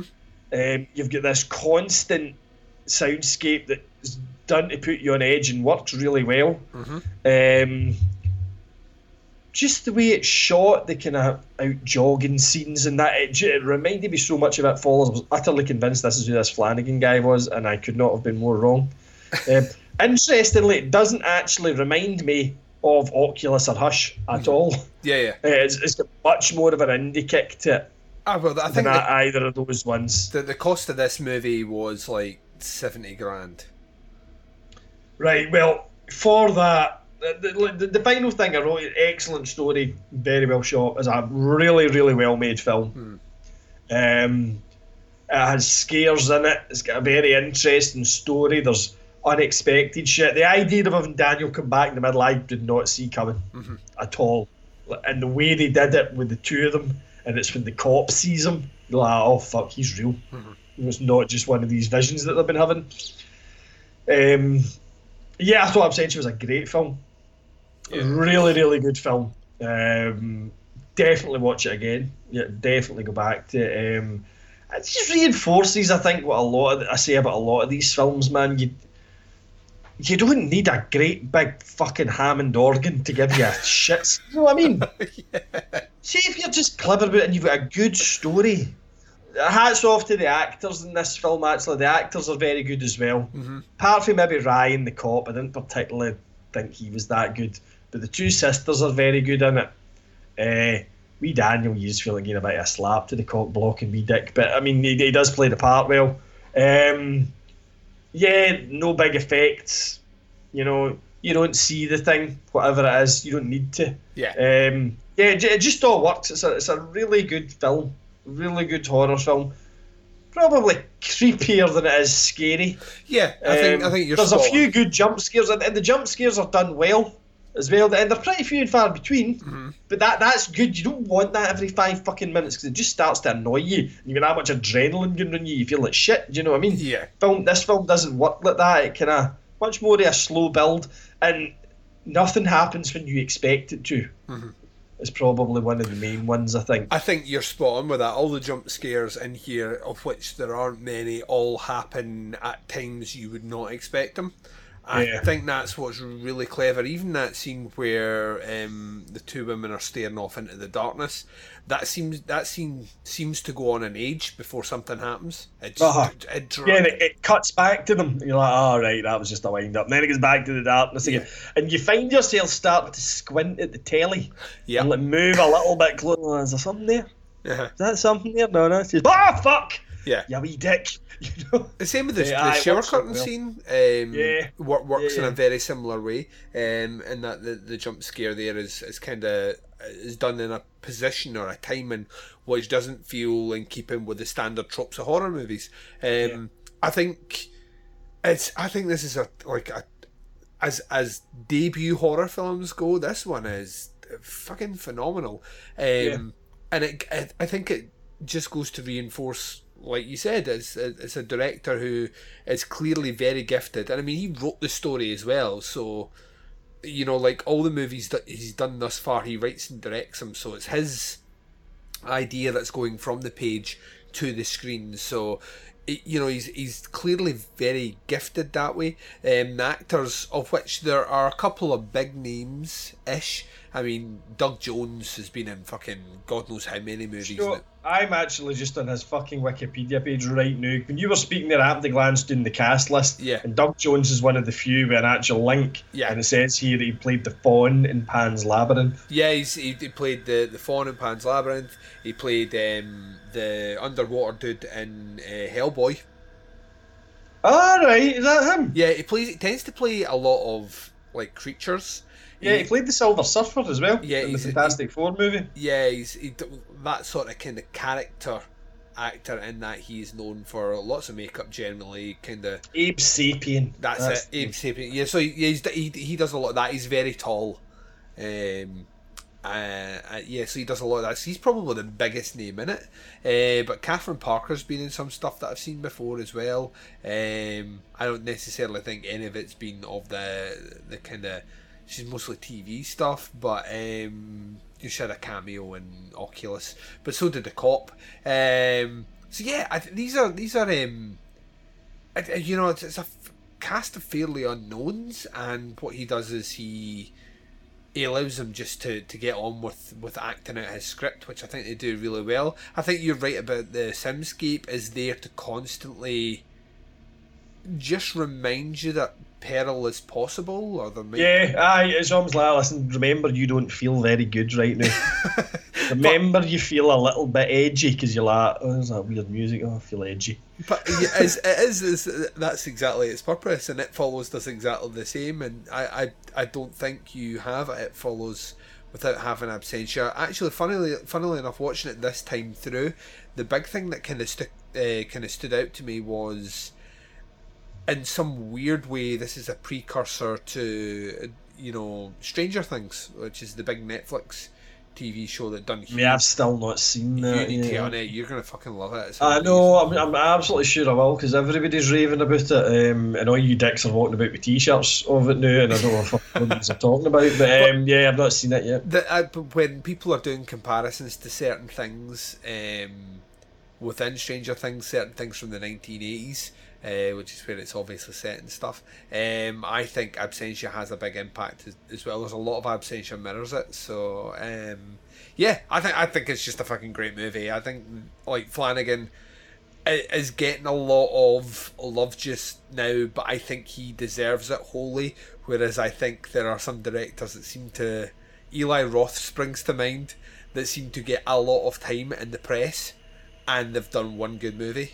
Um, Yeah. Where Flanagan's now, you know, he's got three out there that you can go and see if you want. He's got a fourth which is there if you can find it down or wait till it gets at cinema one. He's got another one out this year, and then he's doing Stephen King next year. I mean, uh, you know, he's he's the real deal. He's a legitimate, interesting American director who is specialising in the genre stuff just now. And there's not a lot of them. There's not a lot of them just now. This is when we keep talking about the people that are going to take up the mantle of John Carpenter, Wes Craven, and George A. Romero, um, and Stuart Gordon. These, you know, the big names in horror, the the masters of horror, so to speak. Mike Flanagan's up near the top of the list for me in terms of North American directors. I think he's fucking great. So, yeah. Um, right, we're kind of we're, we're kind of messing around here, right? And we're, we're- Yeah. we need to we need to bring things back to brass tacks, so to speak. Nuts and bolts. Uh, meeting two veg, Baz. Um, oh, that means something different, doesn't it? Uh, It does indeed. Yeah. Cock and balls! Right, I need to ask you the, the question that is most important out of everything we've done thus far on this episode, which is, Baz, Yeah. In this round uh, and the stage, the gladiatorial coliseum of battles, the the sandpit, where you are there in a loincloth, just imagine it, ladies, in a loincloth, wielding your giant hard spear. Thinking about it, ladies, touching yourself? Don't touch yourself. Listen to what the Baz is going to say. Baz facing, Da- it's like David and Goliath. And this huge colossal battle in the Pantheon. Who wins this round? Is it Baz or is it Halloween? Tell you about that, see first off. When the Baz fights, the Baz don't fight in a fucking loincloth with a spear, he fights in a pair of Adidas Sannies with a Swiss Army knife. Alright, that's how I get doing. Dick about. You've, you've killed a man with one of those wee things for taking stones out of horses' hooves. fucking times you need to puncture somebody with that will they die. Anyway, right, moving on. My sword had fucking street fighting past putting behind me. Um, in this occasion, Duncan, now as you say, I did watch this during the day. Uh-huh. Although I did my best to darken the place and get myself a bit of peace to watch it. Um, I would have to say this one goes down in the win column for the Baz. Oh, the Um, Baz. I thoroughly enjoyed it. Mhm. It is a, a creepy film. It didn't.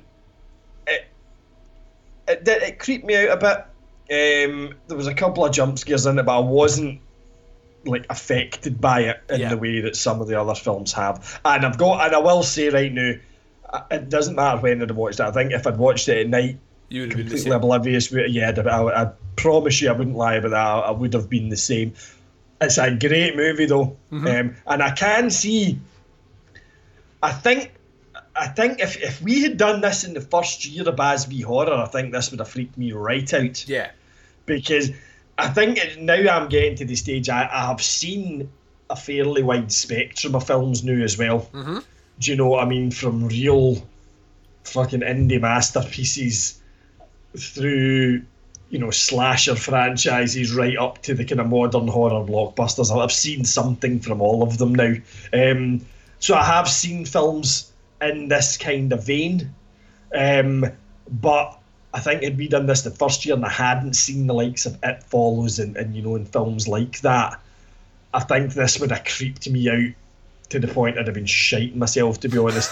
so while this goes down as a win to me, I think that has to credit me in some kind of way for how much I've moved on since we started this kind of I'd, I'd like- experiment yeah. donkeys years ago. I know? think I think we said um, at the at the start of this particular run of Baz v Halloween's that uh, as you get further into this, the the likelihood that things are genuinely going to scare you Yeah. um, is going to diminish because you're going to ultimately end up like me.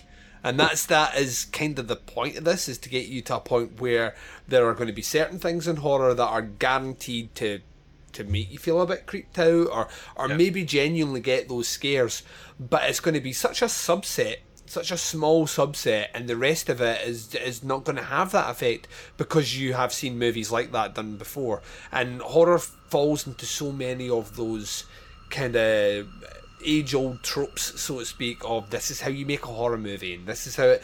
And you've been to the cinema with me, and you've seen how I can see them coming now. That's like like easily five seconds before a jump scare or a twist or something like that. I'm usually giggling because I know everyone else in the theatre's about to get a jump. Um, and I, you know, I, I, I just know it's coming because I've watched that many of them.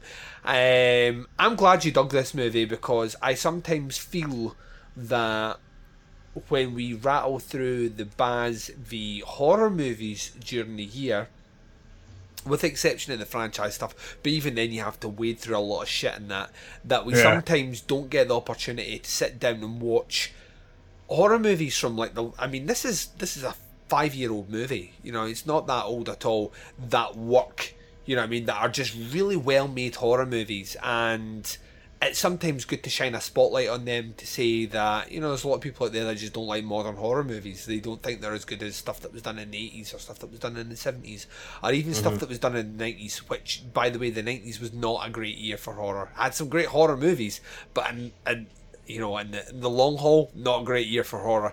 Uh, sorry, decade for horror.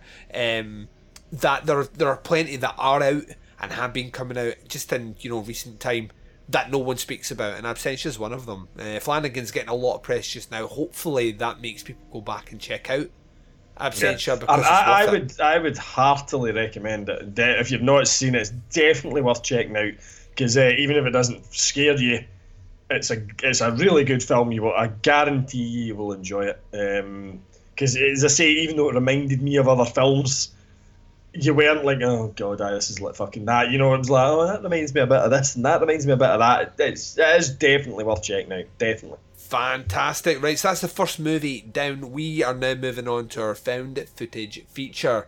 And up next is In Memoriam from 2005.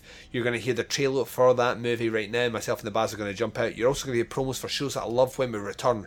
We're discussing that movie right after this.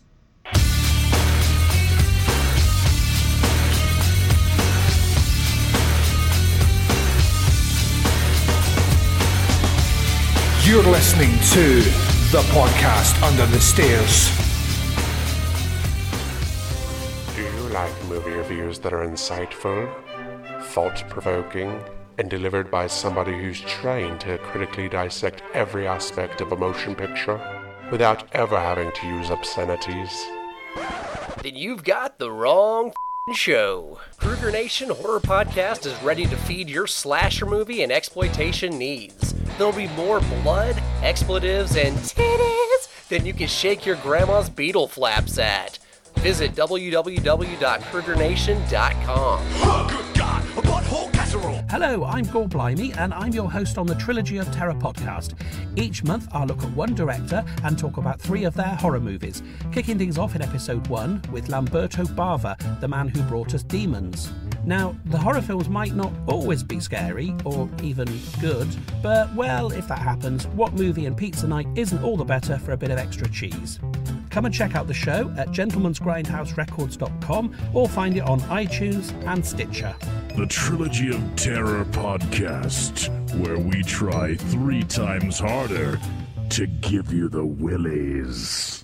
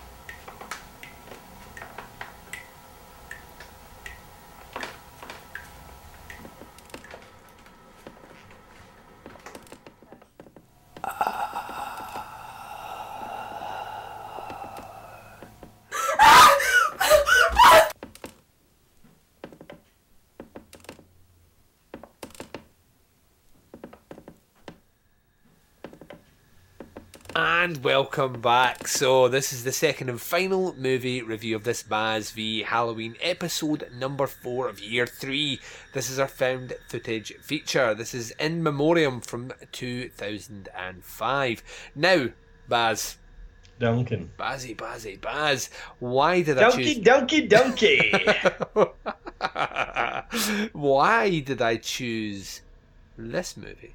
Because it's basically paranormal activity, you cunt. It is. It's basically it's a pre paranormal activity. This movie predates paranormal activity by two years. Um, basically, this came out the same year as our Japanese uh, found footage movie, and this is like the testing grounds for for kind of the the influx of the modern um, found footage. So uh, these are the movies that were trying to almost kind of stake their claim to found footage before paranormal activity really kind of gets the balance right and makes it relevant again. Um, some what like eight years, eight years after Blair Witch Project. So, um, so th- this is where we are with this. And the reason I chose it is once again, vitally, it's out in 2005. The same. So Japan put out one, and America put one out. Japan's one Right. is very story heavy, like hugely Mhm. story heavy, and you know. Quite complicated um, in terms of uh, its structure and how it jumps backwards and forwards. The American one, brass tacks, it's like total basic. Uh, this is this is basically the story, and this is what we're going to do with it. Um, I, I also chose it because whilst I, I do think there are some scenes in here which are like, pretty creepy, it also boasts some of the worst acting I've ever seen in a found footage movie ever. And I thought Oh, we're going to come on to that. I thought after Absentia being so very serious, um, it, it might be nice to poke some fun uh, at, at something just to lighten the mood up a wee bit. Um, so let's give you some information. It was written and directed by Amanda Gusick. Um, which is not a nice name for a woman. Uh, that's her name's horrible. I think it's probably Goosack or something You're like always that. trying to put some sort of Well, you made that sound like gusset. A Gussack. I know, but you. Yeah. you can listen to Gusa. Oh, it's Amanda Gusa. From, you know, she don't like that at all. Uh, right, a very, very small cast in this one. Um, Eric McDowell, Joanna Jazz Watts, about three too many if you fucking ask me. Joanna Watts, uh, Levi or Levy Pill, uh, Mary Porster, and Doris Weldon. Uh, synopsis for this one short and sweet. Uh, it's not actually, there's a second page. What the fuck? Synopsis for this one is After being diagnosed with terminal cancer, Dennis moves with his girlfriend Lily to their new home where he installs cameras and microphones everywhere to record his last months of life, in, or- in order that the material may be used later to make a documentary. However, the devices capture the presence of another inhabitant there. Now, I've mentioned my justification for picking the movie. Um, uh, to put things into perspective here, you are now five points up, which means Oh, that yeah. you cannot be beaten, you can only draw. And obviously, some of my picks have not worked out the way I thought they were gonna. This was supposed to break things up and give you a bit of a laugh uh, in the midst of defeat, which has clearly not worked, and I'm fairly sure this is going to be the death nail in this competition. Um, but far be it from me to jump the gun. Baz, this is your show, sir. Please tell us how you got on with In Memoriam. Certainly shall.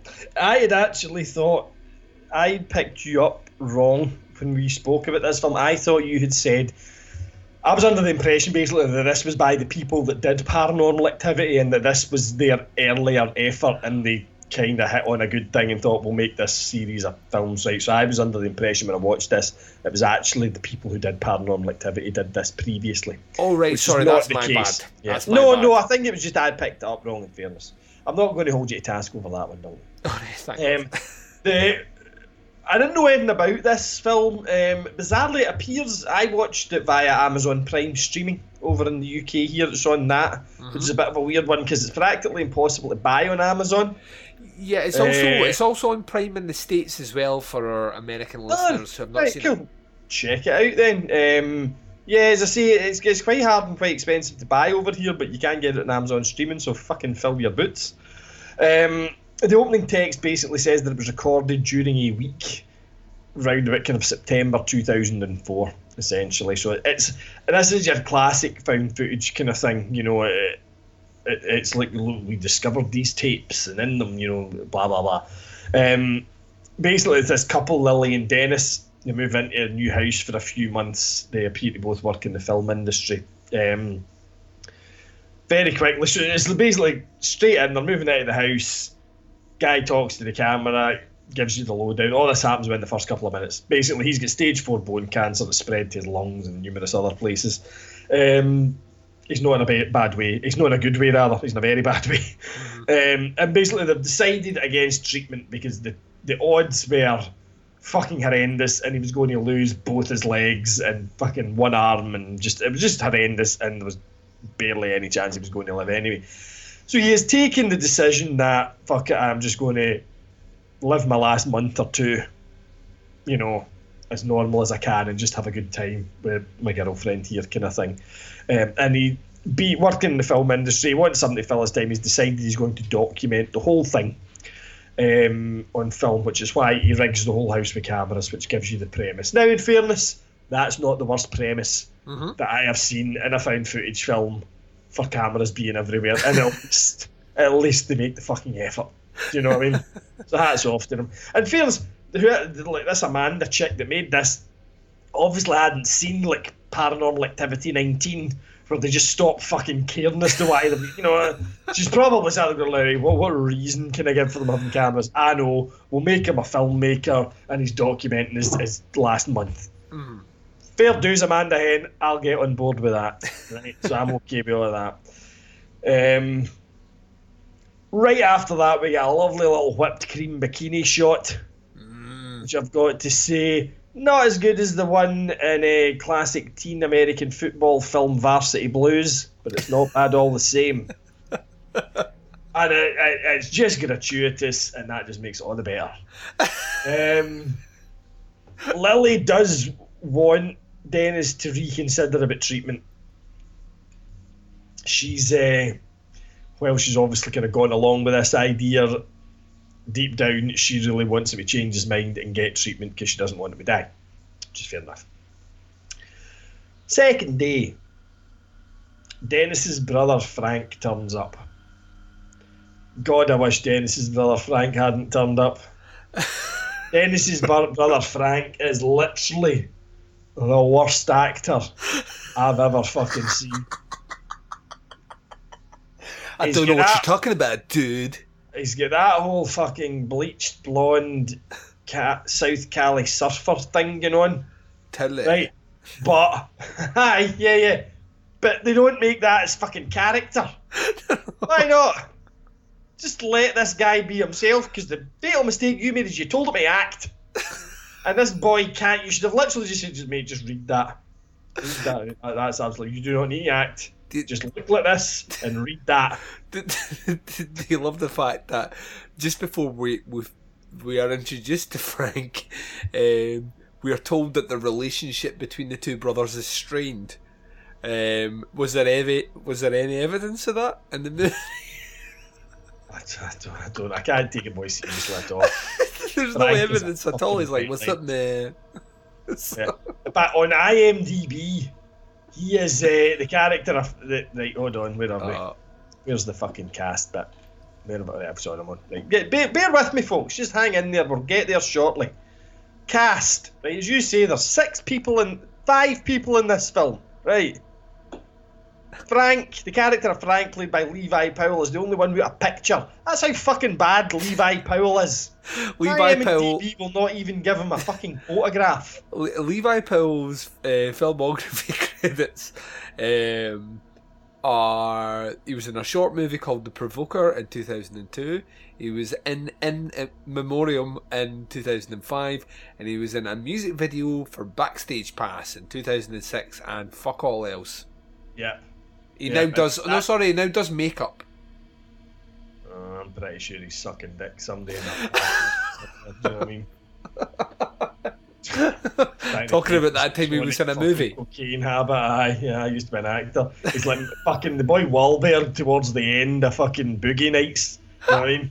And jerking guys off in car parks. You know, I'm famous. I was an in memoriam. Oh, oh yeah, you were the blonde guy, and then he clocks him in the fucking face for being a dick. Right, anyway. Aye, Frank comes to visit. Uh, during their very stilted conversation, um, Frank reveals that basically their mother died of the same thing that Dennis is dying of. Um, their slightly weird landlady comes to visit. Uh, Dennis mentions something about running water during the night. That turns out to be fuck all but fuck all. Um, however, that night Dennis smells something. Probably just about to have a stroke, mate. Don't worry about it. it. Is it burning toast? You're fucked. Um, they find some photographs of the landlady and her family. Lily kind of wants to go through them. Dennis makes them put them away. There's weird water plumbing sounds during the night. Dennis gets up to have a bit of a puke because of the old cancer. Hears this, goes to investigate, doesn't find anything. Um, the next day, he says the camera's turned on during the night. Um, he's got an audio recording of a strange kind of sound, and then there's quite a creepy scene. Basically, that there's film of the, the there's a sitting room in this. It's quite a big house they're in. Mm-hmm. There's quite a good bit actually. He gives you the guided tour right at the start, so that you've got the kind of lay of the land of this house for what's happening. Um, and there's a room at the end. There's some chairs and that in it. There's quite a good bit. He goes to uh, Lily's like, eh, yeah. And at the end there, we've got the. Uh, Lily, what would you call that room at the end with the chairs in it? She goes like, the sitting room. Which I thought was fucking hilarious. Get chairs in it, you sit in them. it's probably the sitting room, mate. Yeah, yeah. anyway, a lot of the stuff focuses in there, and he's so he's, he's heard this noise and someone's recording the equipment, and they're watching this, and it obviously I think it's kind of black and white, and you kinda it looks like there's something black in the back of the room. And you can look, and you can, and again, you do this fucking getting closer to the fucking camera like that, and um, and then this fucking, it's like it jumps, and this shadow head thing appears right in front. I, I shat myself at that point. I have to say, I had a proper fucking shit moment. Um, yeah, so that that freaked me out no end. Um, next day, though, Dennis has got bleeding sores all over his back that can't be explained. It's a little bit like Tom Hanks in Philadelphia at this point. I've got to say, a wee bit like the old AIDS lesions, but I don't think that was the road they were trying to get in. But it's how it came off. Um, next night, he hears movement again. Uh, he weirdly decides to take a camera off a wall, so we, get the old in motion found footage thing at this point. He's into the sitting room. Uh, just before he gets in, the handle moves suddenly. Shat myself again. See, because of Duncan's incessant whining like a bitch yesterday, I watched this at about 11 o'clock last night after I packed my wife off to bed. Right, so I'd had a couple of. Drinks. I drank a flag and a Cornish cider. Jesus. Right. See that stuff I bought you? Have you drank it yet? Not yet, no. Right. It's still. It's not fizzy. Oh, right. Right. I thought it had gone off. yeah, I still drank the whole flagon. it wasn't till this morning. I'd gone through like one pint of it. I realised I was rabbiting to kill it. I was half pissed. It's really fucking strong. And I came in this morning and like, oh my head. And I got, I got the, the empty flagon jar and it says on it, it's still. I, I genuinely, my thought process took a big gulp it. I was quite thirsty. That's why I opened it. Took a big swig of it. That's completely fucking flat. Oh crap! That's going off in the fridge. I'll just finish it, and I drank the fucking thing, and I, I, I under the misapprehension that it had gone off. Oh, what the fuck is that all about? Uh, well, I suppose back in the day they couldn't make things fizzy, so. I- yeah, I've not got a problem with being still. My, my issue is with me going like that. That's off. I'm just. I'll just finish it then. That's classic. Yeah, I should have poured it in the sink if I thought it was off. The, the, one thing that everyone on this show, everyone that listens to this show knows is the Baz will not waste alcohol. I'm a fucking. You drank that stone stuff even though you didn't like it and you finished that bottle. Aye, I know. Don't talk to me about this. I I just the, the glass in my hand just now, right? That one there uh, is my whiskey max. As everybody saw in the old Twitter recently, there I got two bottles of beautiful Crabbie's green ginger wine for the local Morrisons, but it's not local. It's fucking miles away. But for the Morrisons, I've just finished my grouse. Oh no! A bottle of grouse, spunked to use a fucking Scottish term. Spunked the whole lot. So uh, I'm, I'm now going to need to start. I know I tell everybody not to put malt in it. I'm going to need to. Got a bottle of Glenlivet there that my best man gave me. That I'm not for my thirtieth. Um, my thirtieth. Fuck that. My fortieth. What's the age on it? Twelve year. 12 I- year? ah, you're alright with a 12 year. You're alright with a 12 I year. then. don't really like Glenlivet. I'm not a big Glenlivet fan either. Oh, Ian didn't know that. Obviously bought it as a present kind of thing, and occasionally, if I run out of grouse, I'll substitute a twelve-year-old Glenlivet. So I, might need to go into that. Yeah, you- have- you're have safe for them. As household. I'm really concerned having through a litre of grouse. No, I mean, that's fucking not good for anybody. um, right, anyway, moving on. Where are we? Um, yeah, right. So you've had so- a couple of jump scares because I made you watch it in the dark. Yes, basically the handle moves, shat myself, and basically you can see shadows of feet. So again, this is the sitting room, and you can see there's some character behind the door. He does, however, go into the room. There's nothing there, and the phone goes off. I've just written here, shat it, because I wasn't sure if it was my phone or not, and that just blew me right out of the water. My next line is some of the acting is a bit wooden. So this is my fucking out of date, uh, cider addled mind. But at this point, I've just crapped myself because I thought my own phone went off. And then I've decided to comment on the subpar acting. fucking hell. Oh man.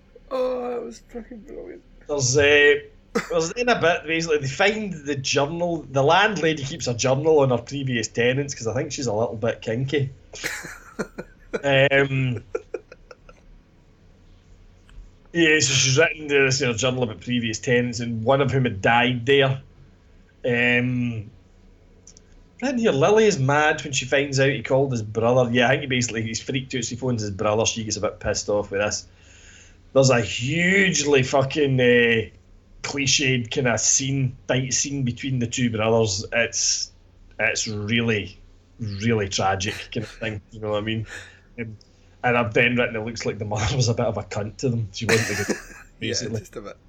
The old uh, Philadelphia legions are now spreading all over Dennis. Um, Lily comes home at night. She can't find Dennis. She goes out the back. There's a pool out the back.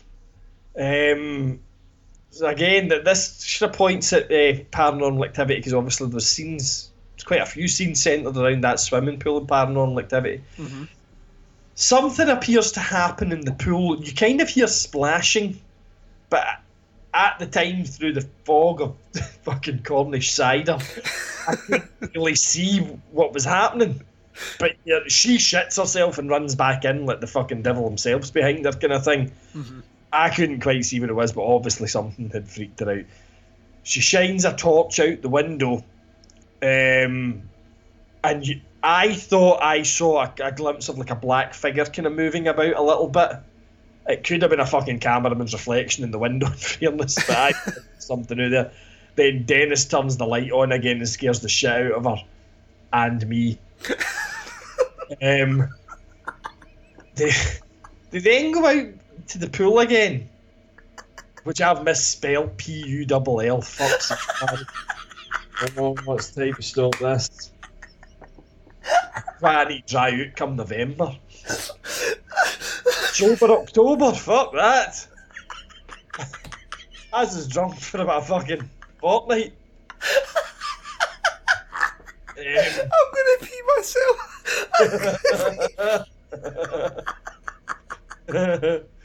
so it basically looks like I've written to go out on the pool, right? They don't at all.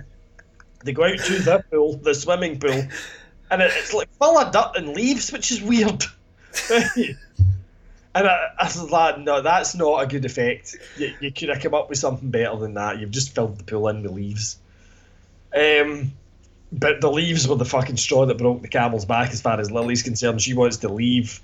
Um, I've written here Dennis is worried about getting trapped somewhere when he does. So I, I don't even know what that means. um, they basically start to pack and then they go to leave in the car, right? The cameras go all funny, so you get this whole something's afoot. Of course, the cameras stop working, right? Because ghosts are made of magnets or something like that.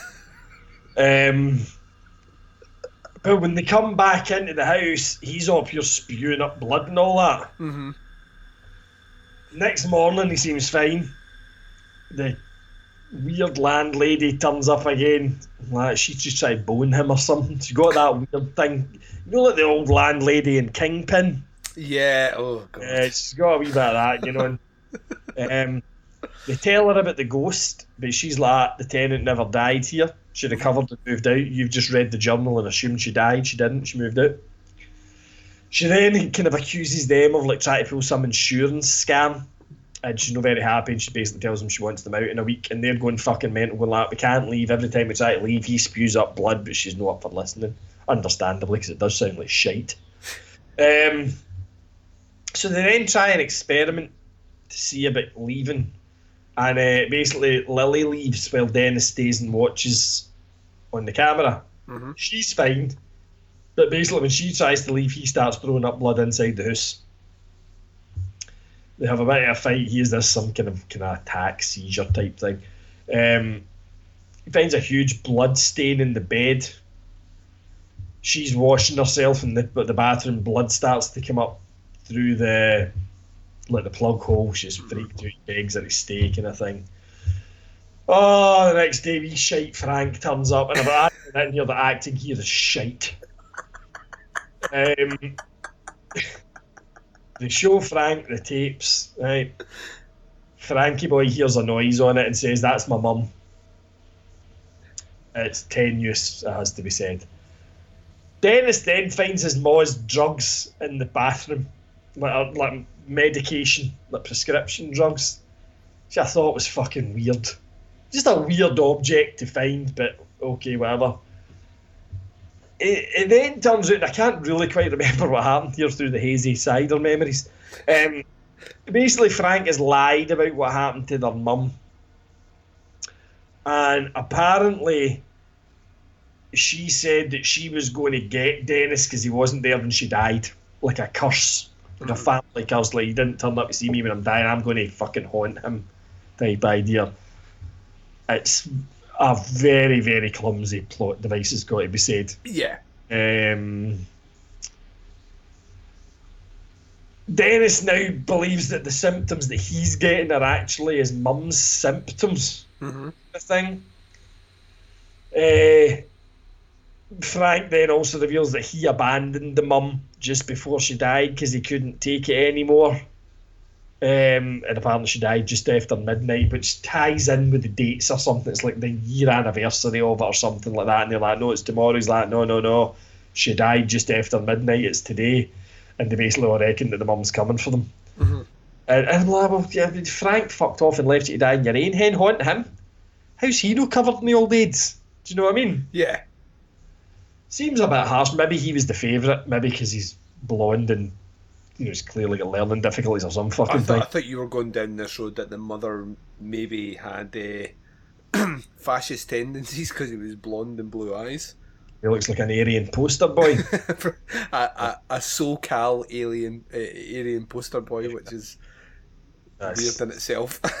That's kind of offensive to Aryan poster boys, though, because he's a fucking moron. Zeke Kyle, dude. Zeke Kyle, dude. Um, yeah, uh, Frank and Dennis have another fucking argument. Frank goes into the hall. hears some noises from the sitting room, gets locked in a room, presumably because he doesn't know how keys work. The others can't get to them. I will say at this point, I was quite confused with the house geography, despite Frank's quite fucking in depth description of the layout of the film at the start. Uh, Frank hears the mother calling. Um, he's like, You've got to let Dennis go.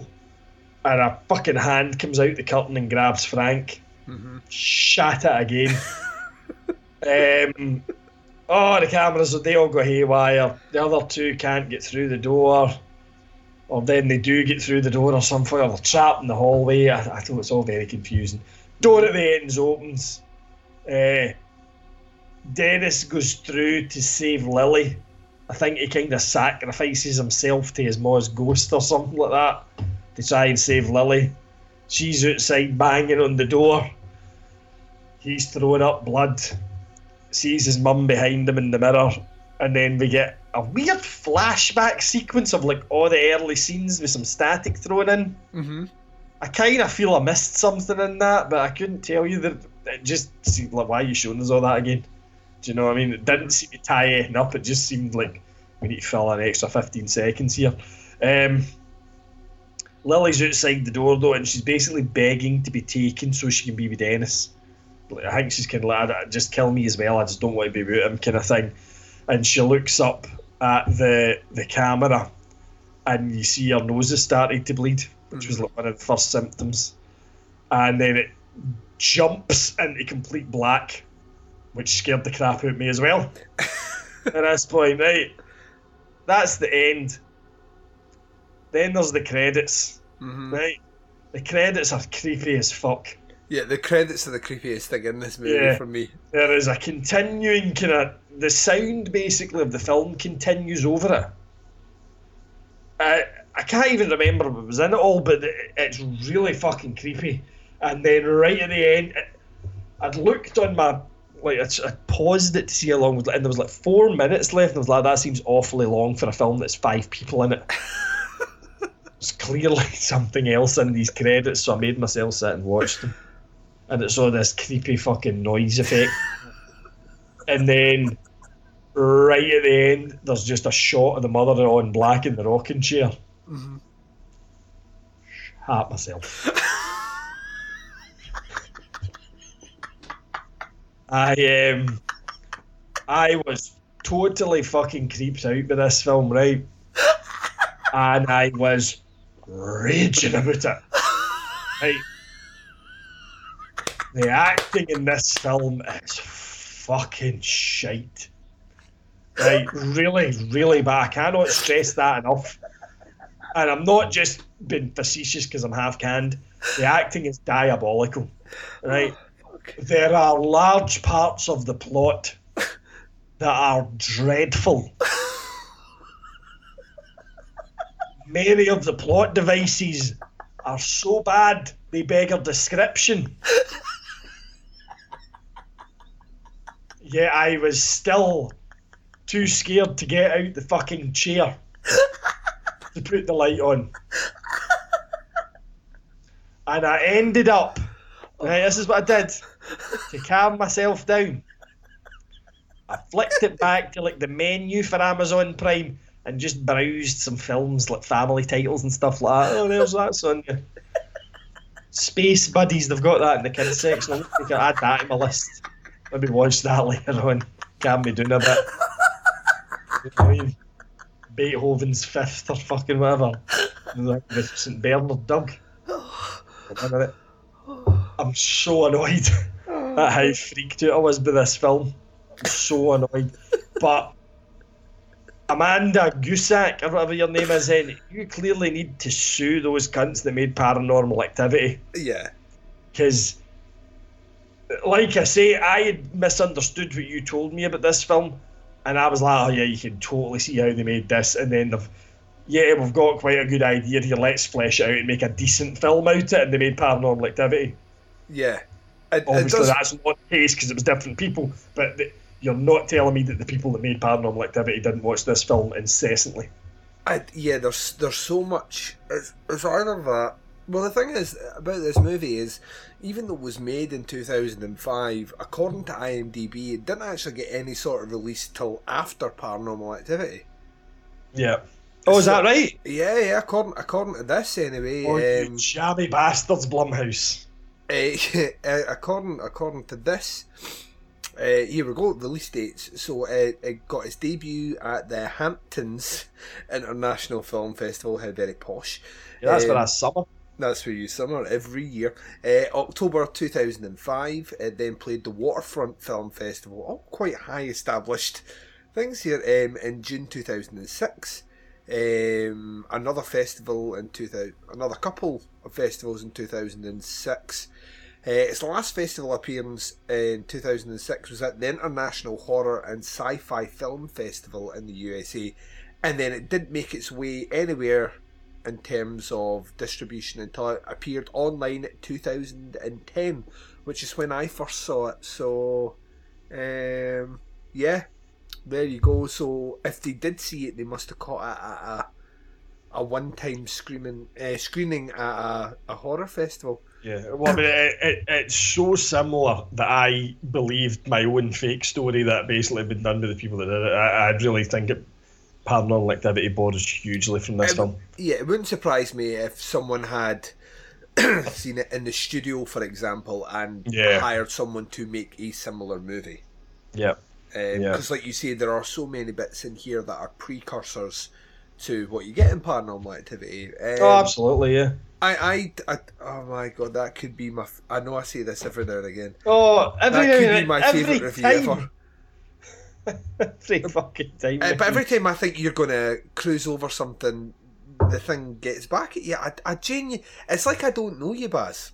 No, I know, I know. Listen, I need you to ask me the question because I've got a rant. Give me the question. Oh god, I can't wait for this rant. Uh, the, the only thing I would say, the only thing I would say before I ask the question is, I pretty much agree with everything you said. Minus like the jump scares didn't have much of an effect on me at all. Um, the first time I watched it, it certainly didn't have an effect on me. The second time watching it, but the credits at the end creep me the fuck out, and I don't Yeah. know why. And I kept thinking Lake Mungo. And it, the more I was thinking about Lake Mungo, the more I couldn't remember what happened at the end credits to this movie. Um, and like you, I knew they were quite lengthy for what essentially shouldn't be any more than because this movie's like an hour and fifteen minutes long. It's fucking there's next to no time in it at all. Um, and I was watching the, the the credits, and I got very very aware that I was watching this in the living room in the dark myself. Yep. Um, and I don't usually get that way at all. And the Sure end won't. jump didn't even do anything for me. But just that experience of leading up to that end jump was not cool in my books. Um, Do you want to know my dirty, filthy little secret, don't you? oh no, Baz, tell me your dirty, filthy little secret. I actually skipped through about 50% of the end credits and still nearly fucking died. Honestly. And I'm I'm not going to fucking lie. I I'd skip forward a little bit, thinking that's awful long. I thought, I wonder if there's like a wee scene. Yeah. But when I stopped, I was like, no, it's still just the credits. Oh, what's that? What's with the noises? And I watched it for a little. I was like, oh, no, I don't like that. I'm going to skip on a bit, and I skipped on a bit, and then it was still doing it, and then I skipped on a wee bit more, and then the fucking old lady was sitting in the rocking chair. Cow. Yeah.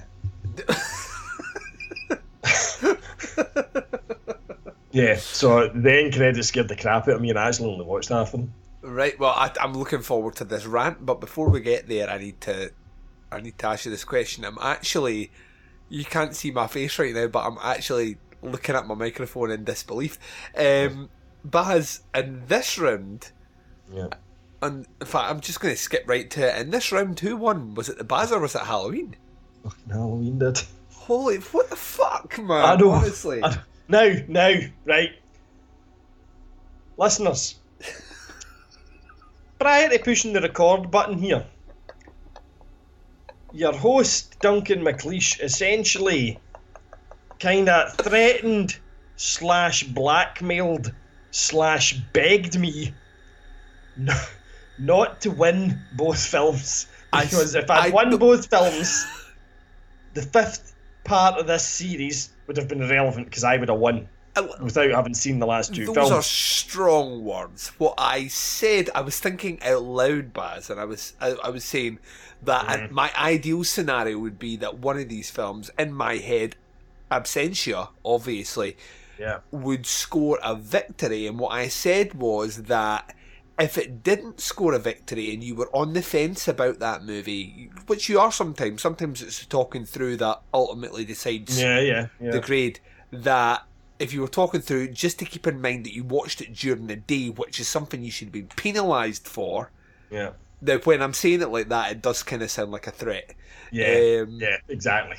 but I, I had it in my head. I had, but as I can't straight. I had it in my head. You were going to fucking walk this movie. I watched know, it. I that- watched it last night. that's what has annoyed me so much because I thought you're going to be banking on this Absentia, and and I knew myself I'd beaten Absentia, Yeah.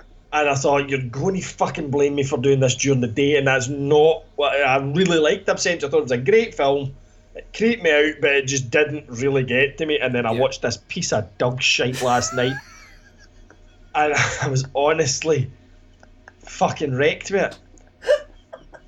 And I can't even go like that. Like, just go, you know, watch it. It's an interesting film. It's not. It's a terrible movie. Listeners, It is the acting. I cannot describe how bad. In fact, you should watch it just so you understand how bad the acting is in this. It is interesting in that it was made before Paranormal Activity because it borrows hugely off of that. But I Which imagine why I picked it. Most of our listeners, well, practically all of our listeners will have seen at least one Paranormal Activity film. I'd imagine not that many of them have seen this. I'm oh, sure this is like have, know I mean? relatively unknown. Yeah. Relatively unknown movie. Um, and uh, you know, if you just come across this, you'd have gone like, "Ah, "Fucking paranormal activity rip off." Do you know what I mean? It, I, I'm so annoyed with myself with this fucking film. I really, really am annoyed with myself. I can't believe this. I, I No. honestly cannot believe. I don't know if it was the drink or something. Three but- years we've been doing this show, by the way. Three years, almost three years we've been doing Baz v Horror, and every time I think I know where things are going, something like this happens, Yeah. and it, it really does. It, it floors me. I, I thought you. Would, And I, I promise you all right now, I am. I promise you, I've not done this to eke this out into the last episode because I'm fucking raging well, no, because I, I, yeah, I, I think it would have been more plausible if you were going to do it. It would have been more plausible to say that absentia at you. yeah, yeah. Than say that, that to admit that in memoriam. But it's a terrible movie. If anyone watches this, the acting is that of a like I've seen like I've seen like school plays with better acting than this movie. The acting is absolutely atrocious. It's diabolical, man. horrible. Um, but like I said, and I, I stress this, and this is why I keep saying to you, watch movies in the dark, is that sometimes when you're a bit tired and you let your senses down, you let your guard down, that's when you're susceptible to a bit more of a scare. It probably helped me in this competition that you were half cut as well. Um, Mhm, mhm. But that's fucking flabbergasted me. I can't believe that. I genuinely can't believe that. I did not think we would be. I gen. I honestly see when you said that you'd got that point for Absentia. I, I thought, well, next week's going to have to be a fight for respect here, um, and it still is. In fairness, um, and we will discuss the finer points of that when we come back from our break. Anything else you want to say about this movie before we jump out? No, I'm going to go fucking back there and flog myself. Don't I deserve it? Right, we're going to gonna have a long think about what I just did. We're going to take a short break just now. When we return, we're closing out the show right after this. You're listening to the podcast Under the Stairs. And you've been listening to the podcast Under the Stairs. This has been Baz the Halloween, episode number four of year three. And in the most bizarre twist of fate, we are now in a position where the Baz has five points, Halloween has three points, which means that it's all to play for in the final episode. Basically, as it stands now, the Baz can't be beat. He is now. The pressure's off a bit, I think. I think we can say that. I th- although I, I genuinely don't have a fucking clue where either one of these final movies are going to land. I don't know. Like I, I- I can't even gauge now how you're going to react to either movie. Um, yeah, this is this is wholly weird. Um, I did I actually thought at this stage I was going to be riding about one to two points ahead on my list that I have charting where I think it was. So I, this is why I picked In Memoriam. I thought this will break the this will be give the Baz a bit of levity. It's an easy one for him, and it's a terrible movie. And this is the movie that has somehow kept Halloween in with a lifeline with two movies left. If Halloween scores two victories in the next show, we have our first ever tie. Um, which would be interesting because we've never had one before. But then all Baz needs is one victory next week to secure final victory over Halloween. Baz, this has really been one of the weirdest episodes. I think the In Memoriam review is my favourite review. Just been a game of two halves, Duncan. It really, it really is a game of seven sides. Um, it's a sports ball reference, I think. Um, how, like, you must have, after watching Absentia, you must have thought, this is academic now. Surely. Um, no, because I had never heard of In Memoriam before, so Uh-huh. I assumed, you know, it's a creepy kind of ghost film footage thing. I didn't, I had no idea that you'd stuck it in there almost for a wee bit of levity in Yeah. the whole thing. Do you know what I mean? Um, I, I was. I thought, well, I, I when I started watching, oh, it's, it's a bit like paranormal activity. He's kind of hedged his bets on that, and you know the the kind of mess that the paranormal activity films made of me the first year. I thought that was your thinking. I didn't realise you know, even until I spoke to you tonight, that you'd actually almost tossed this in for a bit of a laugh. The best bit of it is as well, I'm actually just on IMDb and I was looking at some of the actors in it. Joanna Watts is the girl that plays uh, Lily. Uh-huh. Um, and I've just discovered that in 2014 she was in a TV series called Real Estate Milfia. so I know what I'm downloading after this. Oh, poor woman Ding dong. So she she basically went down the slightly more legitimate road that Frank went down. I don't know, legitimate, do you know what I mean? Well, Fra- according to us, Frank's sucking cocks on corners for money That's right true. That's At least- true. Well, At least she gets a credit when she's doing hers. Yeah, she Um, a film hers. oh my god! This Oh, is weird. fuck my life. This is so so weird. I, um, I am very seldom left speechless on this show, and I think you've done it. I think you've. I think you've actually. Yeah, I think I'm a bit flummoxed. I don't. I don't. I don't know. I, I don't know what I should be. We've two movies still to go. Um, we've got one more week, and this has been. I said it before. I think this has been my favourite year of Baz v Halloween, not only because it's been wholly unpredictable, but I think this, like, having listened back to the previous ones, um, there is a real, and I was going to say the word maturity, but that's not true. Um, No, no. But your your your commentary on the, the movies now, I think, is is brilliant. I think you there's very little that's getting past you now, and you you've got your own spin on things, and I think your own spin on things is immensely more fascinating than than what I think of certain things. It gets me thinking about the movies in a different way, which have happened before, but consistently in every single review, it's been really interesting to hear it completely from your perspective, which is uh, which is a wee treat to myself. Um, yeah, this is this is brilliant. The final two movies, um, it'll be interesting to see where these land here because I've went for a movie I genuinely think is a fucking great movie. It's up there with Absentia and that that canon of quirky indie horror movies. And The Innkeepers by um, modern horror auteur Ti West, um, and uh, is going to be followed by uh, another one of those uh, movies from Australia, Baz, that you love. I do like the Australian ones. It's got to be said. That's not. That's not a lie. Yeah, I, I, thought I thought if we were going to go out, then it's time to do a wee bit of something which is going to make me smile, and that is a bit of found footage um, called The Tunnel. And The Tunnel is a really interesting one in that it got released. Um, it got released for free online. The guys just released it um, on their website. I think for the first two years. you can just go on and stream it directly on their website. Um, which is a weird campaign to do, but that's that's what they did. Uh, so yeah, so we will be returning down under to close out Baz v Halloween with a bit of um, Aussie found footage. We know what the last bit of Aussie found footage did to Baz. Uh, it'll be interesting to see if this one goes out the same way. Oh, I can't wait! I cannot wait.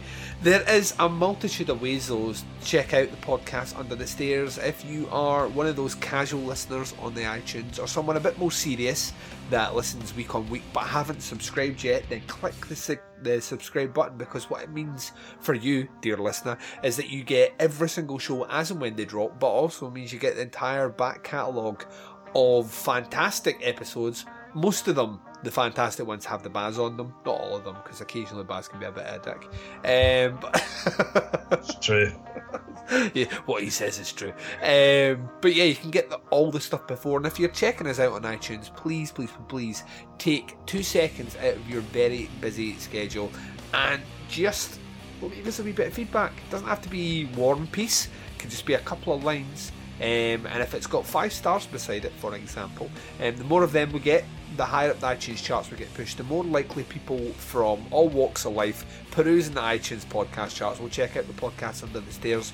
That means more listeners, more reviews. It means Baz is happier. It means that he stops drinking as much and stops hitting me with the cat of nine tails, which I'm going to be honest, I'm starting to enjoy. So for both of us, please leave us a little review. Um, you can also check us out on Stitcher Smart Radio and on SoundCloud. We have a website, tputscast.com. We have a fantastic Facebook group page. Please come across and join it if you haven't already. Uh, I think we're sitting about the 350 mark now, which is fairly incredible. Um, and everyone's super nice over there, and they all respect each other, which is the thing I'm most happy about. It's always great conversations every single day on that Facebook group page. It's at facebook.com forward slash groups forward slash tputscast. Now, we have two other social networking methods to grab your attention and pull you in. I unfortunately do not hold ad well I hold admin rights, but if I ever post anything, I get berated by by my colleague here, Baz. Um, let, the, let the listeners know where they can interact with us on Instagram and on Twitter. Of course, uh, you can catch us on Twitter. It is at TPutsCast. Twitter's the filthy one, folks. Just logging in right now. We get 610 followers on Holy Twitter. Fuck! The fuck is that all about? Remember when we had three?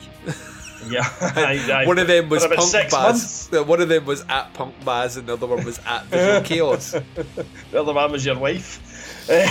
Because you made her. Because you, you stole her phone and followed us. Um, yeah, I choked on my water there. I um, I pride myself in the fact as well. All of these, well, I like to think they're genuine, sexy, nubile Russian teens that want to bone me, right? But I'm pretty sure they're just these sex bot accounts. I call those bastards. So this, as far as I can tell, the 610 people that follow us are genuine people, or at least shows or something like that. Uh huh. Um, so yeah, so that's at TPutsCast. Um, you can follow us on there. Occasionally, I post pictures in there as well that I don't put on the Instagram account, which I'll come on to. Uh, the last picture I posted was two bottles of Crabbie's Green Ginger Wine. Before that, it was the cover of a 2000 AD comic from 1981. and uh, the one before that was a Russian superhero called the Love Sausage, and you can see his cock in it. so um, it's a weird place, our Twitter account, it's got to be said. But I, um, I, do, I do get quite a lot of uh, interaction with the listeners on there. It's got to be said. There are certain listeners um, that interact quite heavily on the Twitter account, and I thank you. You know who you are, uh, Dean Martin. You're one of the dirty bastards, and uh, we jams are there, and a few others. They, they like to chip in on there. Um, I just try to log into Instagram there, but it's been a dick and said the password's been changed, which I know is not true because Dylan wouldn't know how to change the password on it. Um, it's my iPad being a fanny. Um, but yeah, the, the Instagram account as well is at, is at TPutsCast. Um, it's less risky. Some would say more highbrow. I would disagree. um, but, um, quite often it's just the show art. Uh, it comes out every week. There's always a new one goes up on the Monday for the show art. But um, Duncan has promised that uh, in October, because we're, all- we will have pre-recorded all of our October ones, October will get much more personal. Um, and with it being Instagram, you need not fear that will be anybody's chalky starfish because we're not allowed to put that on there. They've told us. this, this is true. This is true. But as I, I, I need to ask you, uh, I mean, you're going to have now. Obviously, you're going to be very busy in October. You've like a full month planned of things. Hence why we're recording Yeah. early. Are there any horror titles that you're you're kind of thinking, I might watch this in October because of the Halloween thing? Anything that you on the horizon that the Baz has lying there, maybe that you've purchased that you've not got around to checking, or anything you've seen on the old uh, on the old Netflix or I've, um, Amazon? I don't think there's anything I bought that I've not watched. Um, there will be on Amazon Netflix, but I'm going to be quite honest because we've had so much lined up for the show. I've not really been browsing or perusing about, so I will probably spend time having a wee look about. There's bound to be stuff in there that I've not seen Yep. uh, that I will check out. Um, probably next episode might be a better one to ask me that question. I will come back and ask you. Yeah, I think that's because the the last episode comes out just before, so um, just before the Halloween. So yeah, so we there are plenty of ways to interact with us. Please go out there and interact with us. We are very accommodating. We might not get back to you the split second you send them, but we do endeavour to speak to every single person that gets in touch with. Um, ourselves because we do the show for you, so um, it's the best way to get in touch with us. Um, yeah, I think this show has like I, my brain's still not working. I still can't get over this. Um, so I think we need to go and we I need to lie down. I think it's like I think we all need to lie down now, don't we? yeah, right. Um, In a kind of Morecambe and Wise kind of way. Oh, I like You know what I mean? this is going. Clothes Just optional, hopefully. Tuck ourselves in. right, excuse me. Tuck- no, let's not do that. Uh, right, uh, Baz, would you like to say goodbye to our fantastic listeners? Certainly will, listeners. I will speak to you all next week, uh, listeners, for the, the big finale. The big finale. And until then, wherever you are in the world, please take care of yourselves, whatever you're doing. This is Duncan McLeish broadcasting live from under the stairs. And I'll speak to you next week.